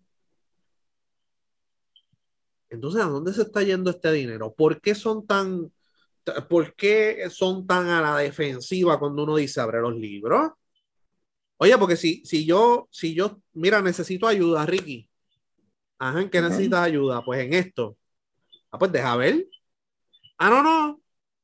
Dame los chavos y olvídate de eso. Pues, pues no te doy un carajo. Esa sería mi reacción, ¿no? O tu reacción. Claro. O sea, eh, necesito ayuda, necesito más dinero. ¿En qué lo vas a usar? Pues para los atletas. Ajá. Pero es que yo tengo un fondo de alto rendimiento acá. ¿Por qué no me dices que lo aumente yo, allá? yo, yo, yo, yo, yo te voy a dar 8 millones a ti. Yo te llamo a la oficina y te mira, te voy a dar esos 8 millones y aquí te presento a, a Ricky Matruco para que te lo lleves de síndico. Los chavos los va a tener él, ¿ok? Sí. Lo que tú ¿Qué se los fue? va- tienes los 8 millones, los tienes ahí los 8 millones, ¿ok? Pero tú se los vas pidiendo a él. Y que fue más o menos, ¿ok? que fue más o menos lo que hizo Italia el Comité Olímpico Internacional brincó. Pero entonces se están dando cuenta los países que ese dinero Pues claro. se lo fotutean, se va en otras cosas. Sea, y entonces, pues, mano, e- es inaceptable que al Comité Olímpico se le dé X cantidad de dinero y los atletas no tengan ni para entrenar, ni para viajar, ni nada de esto. Entonces, cuando un atleta tiene, o sea, para un atleta dedicarse a tiempo completo, el fondo lo han reducido a 300 mil dólares anuales para repartirlo entre todos. Hmm. Y entonces, de esos 8 millones no puede salir ni un peso para para esos atletas. De los 8 millones. Yo sé, yo sé que al lado de, al lado de ella hay, hay, hay, hay uno que parece un becejito, ¿viste? Ahí al lado pegado. Parece un becejito pegado. Ese se tiene que estar hartando, de verdad. Claro, claro. Oye, como tú me puedes explicar una. O sea, aquí hay gente que se ha hecho de dinero a nombre del olimpismo. Y entonces los atletas, que son la parte más importante, pues no tienen recursos para este, ser a tiempo estar a tiempo completo. Cuando Sara salga y diga, no, no, no, no, no. Me puedes reducir a tanto, pero me tienes que aumentar el tu rendimiento porque si no, no vamos a tener resultados. Pues ahí yo puedo respetar, pero cuando ella está peleando por los 8 millones de ella y no por lo de los atletas, pues nos tenemos que joder. Nos tenemos que joder porque, mira, el, caso de la Federación de Baloncesto, la, la única vez que presentaron un informe económico en los últimos dos años no lo han presentado, que estarán escondiendo, no sé, me han hecho varias historias bien interesantes y por eso lo más seguro no van a querer sacar esos informes económicos. Eh, contratando a la esposa de aquel, pues dándole un contratito a este para que no hable mierda, X, Y, Z. ¿En cuánto se va lo- la mayoría de los fondos de la Federación de Baloncesto de Puerto Rico? En viaje. En viaje. Y en organizar eventos. Al atleta le toca bien poco. Por no decir nada. Ricky, si le das más, por ahí mismo los van a seguir, aumentan entonces la cantidad de gente que hay entre medios. No es que le va a llegar más al atleta, sino que van a, van a aumentar la cantidad de alicates. ¿Qué tú este, crees que, eh, exacto, ¿qué tú crees, o sea, ¿qué, tú crees que va a ser Kiles? Si tú te sientas con Kiles, que es un elemento, entonces Kiles te va a dar 5 millones de dólares al año. ¿Qué tú crees que va a hacer Kiles? Pues va a darle trabajo a Kiles Junior. Exacto. Exactamente. O sea, él, él va, él, él, va, él va a llegar a un acuerdo con algún municipio para coger un parque y acondicionarlo para convertirlo en un centro de entrenamiento. No. O hace como, hace como hacen las franquicias de, de AA y, y, me consta. Y, y que desmientan los que quieran desmentir, ¿verdad? Pero, ¿qué pasa? Yo, ese mismo ejemplo, yo cojo 5 millones, yo tengo el equipo aquí, qué sé yo, de, de, de los azucareros de Islemona, y allá este, digo, pues mira, pues como yo tengo estos 5 millones, pues ahora yo voy a darle mejor comida a los tipos y yo voy a, a contratar a Ricky Matruco, que va a ser el, el que, es chef, y, y, va a hacerle, qué sé yo, aquí, este, pues un catering brutal de, de churrasco aquí, con la salsa aniquilator y te está jodiendo. Este, y, y de momento, pues, los jugadores en todo el año nunca vieron una cena de esas ¿Y qué pasó? Tú sabes, aparecen los libros como que Ricky cogió uno de esos 5 millones, pero los jugadores nunca vieron allí ni, ni, ni, un tanto viste, ni un plato de gondi. O sea, y es eso, y así es que ellos diluyen el dinero. O sea, no, o sea, volvemos, y claro que ellos quieren más, y quieren más, no para los atletas, quieren más para poner a los de ellos, para, darle un pedazo del bizcocho a los de ellos, a las promesas de poner a los federativos ahí, porque ¿Qué pasó en el baloncesto? Ah, pues eh, tal sitio, qué sé yo, este, tal este club, pues tantos clubes pues votaron a favor de Jung. Pues esos clubes son los que esperan algo a cambio y de momento le sueltan 10 millones a Jung. Claro, esos son los que van a pedir, no va a ser los atletas, no va a ser este, las facilidades, no se va a ir en eso, se va a ir en la gente que puso a esas personas en esa posición, que colocaron a esas personas en esa posición lo primero que va a hacer Jun, tan pronto le den un millón de pesos, es ponerle sueldo a todo el mundo. Y un buen sueldo, ¿verdad? Y los jugadores, pues, pues, la patria, caballo, este, el ejército. Y Eddie viene con un discurso bien cabrón, los jugadores llorando y le aumenté el sueldo de dedicación a 200 mil pesos. Eso es lo que va a pasar. Eh, cuando el DRD, mira si esta gente es vaga, cuando el DRD estaba buscando instituciones sin fines de lucro para darle el dinero de programación, que es actividad deportiva de categorías menores, ninguna federación y ni el Comité Olímpico levantó la mano para decir, dame los chavos acá, yo te presento una propuesta y dame los chavos acá. Que ellos siempre están pidiendo chavos. Ni eso, ¿por qué? Porque eso requiere trabajo y requiere rendir informe y requiere trabajar. Y eso es lo que ellos no quieren. ¿Sabes? O sea, cuando la Federación de Baloncesto quería hacer un concepto similar a la Liga Puertorriqueña, y esto ya cuando estaba Jun, un concepto similar a la Liga Puertorriqueña de antaño, no la liga que está ahora. Ellos fueron allí y dijeron así, yo voy a hacer la Liga Puertorriqueña, dame tanto. Ah, pero va a hacer la liga, no, dame tanto. Cabrón, verdad. Y yo, ah, pues, bueno, qué bueno. ¿Sabes? Esa es la mentalidad, ¿sabes? De, ellos. O sea, no, yo voy a hacer la liga puerta, dame tanto. Y ya, y pues si la hago no, pues, hermano, pero dame tanto. O sea, ellos no fueron con una propuesta, ellos no fueron, mira, voy a hacer esto y esto y esto, ya tengo el plan de trabajo, ya tengo la presentación, esto, y pues dame tanto y yo consigo lo demás por ahí, pero dame 50 para empezar. Ni eso, cabrón. Ellos van allí a, pues, dame 300. ¿Para qué? Eh, aquí está, toma, una hoja. El viaje a Serbia me salen tanto y las dietas me salen en tanto y eso es todo. Y ya nada de vamos a trabajar, vamos a hacer este torneo, vamos a trabajar juntos, dame tanto, no, ellos quieren que lo subsidien 100%. Yo consigo auspiciadores privados, yo te incluyo aquí, yo te incluyo allá. No ni eso.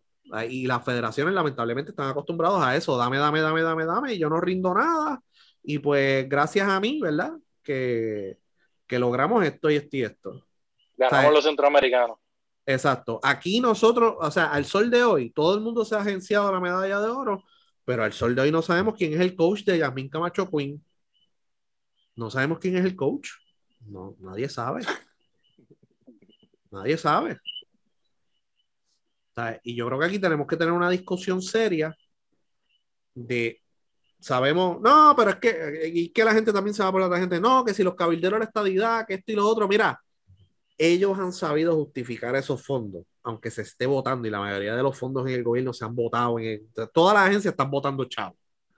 esa es la realidad, se queda en nada. Lo mismo que estamos criticando del Comité Olímpico está pasando en todas las agencias de gobierno. Eso es una realidad. O sea, el dinero de educación no está llegando a los estudiantes, pues de la misma forma el dinero del COPUL no está llegando a los atletas. Hay que resolver esa situación, pero no quieren dejar todo ahí, ¿no? O sea, la conversación aquí tiene que ser cómo podemos darle esos fondos que están ahí, que vamos a poner que fueron 14, eh, 15 millones en el ciclo, cómo podemos ser más eficientes para que ese dinero llegue directamente a ese atleta y no se quede en máquinas de fotocopiadora, en el sueldo de la secretaria, en el sueldo del director de torneo, en el sueldo de la chilla. No, que llegue directamente a él o los atletas para que se puedan dedicar a tiempo completo, para que se conviertan en atletas de alto rendimiento, para que nos puedan traer resultados a nivel centroamericano, panamericano y olímpico. Ese es el tema. No es que hay que darle más chavos al COPUL, porque más chavos al COPUL significa que van a contratar más personal, van a ir más turistas a los torneos y vamos a seguir teniendo los mismos resultados de siempre que le Es como llega ese dinero al atleta. Y si van a agenciarse las victorias de Yasmin y de Mónica, el Comité Olímpico casi no aportó para esas medallas de oro. Sí podemos agenciarnos 100%. Coulson, ¿verdad?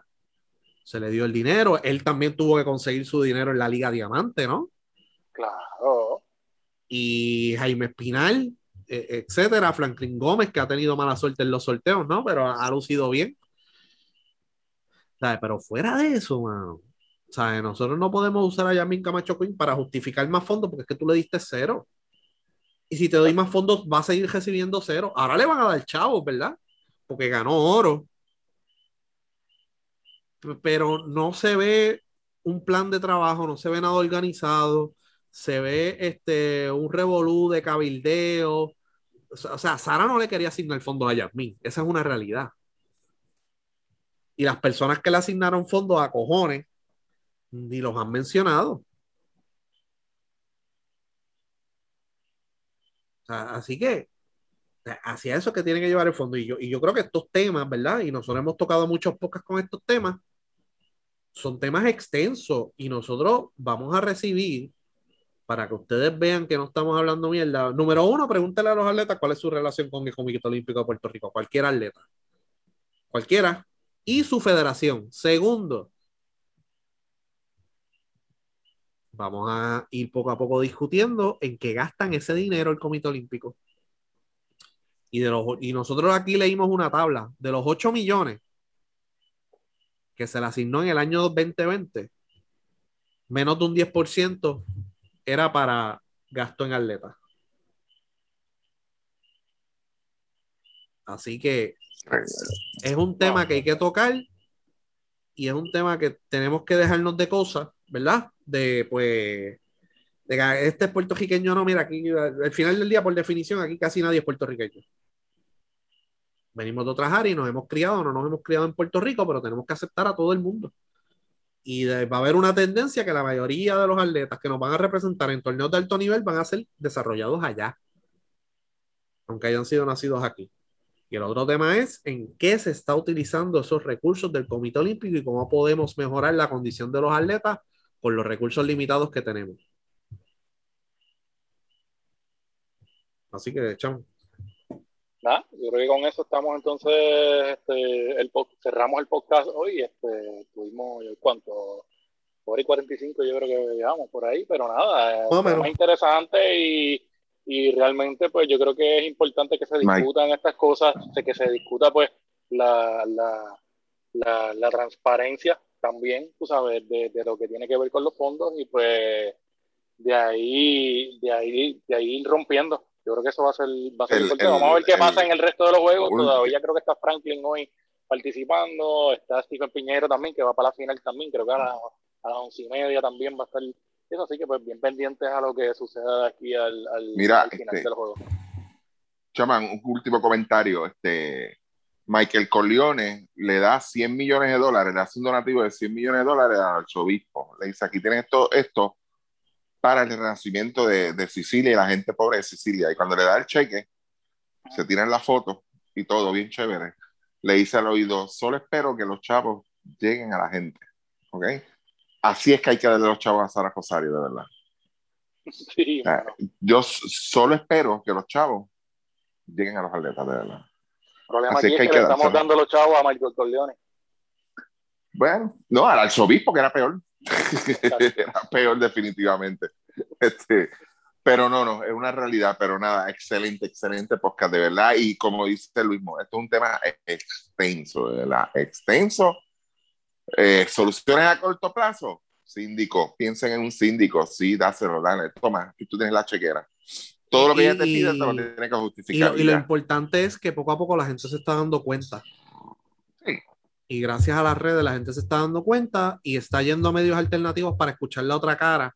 Y ya ese, esos talking points que manda Tere o Sara o la que sea o el que sea, pues realmente pues ya eso se está quedando en un segundo plano. Y lo otro es, mire, si usted va a cubrir los odios juegos en Tokio, el tema no es usted.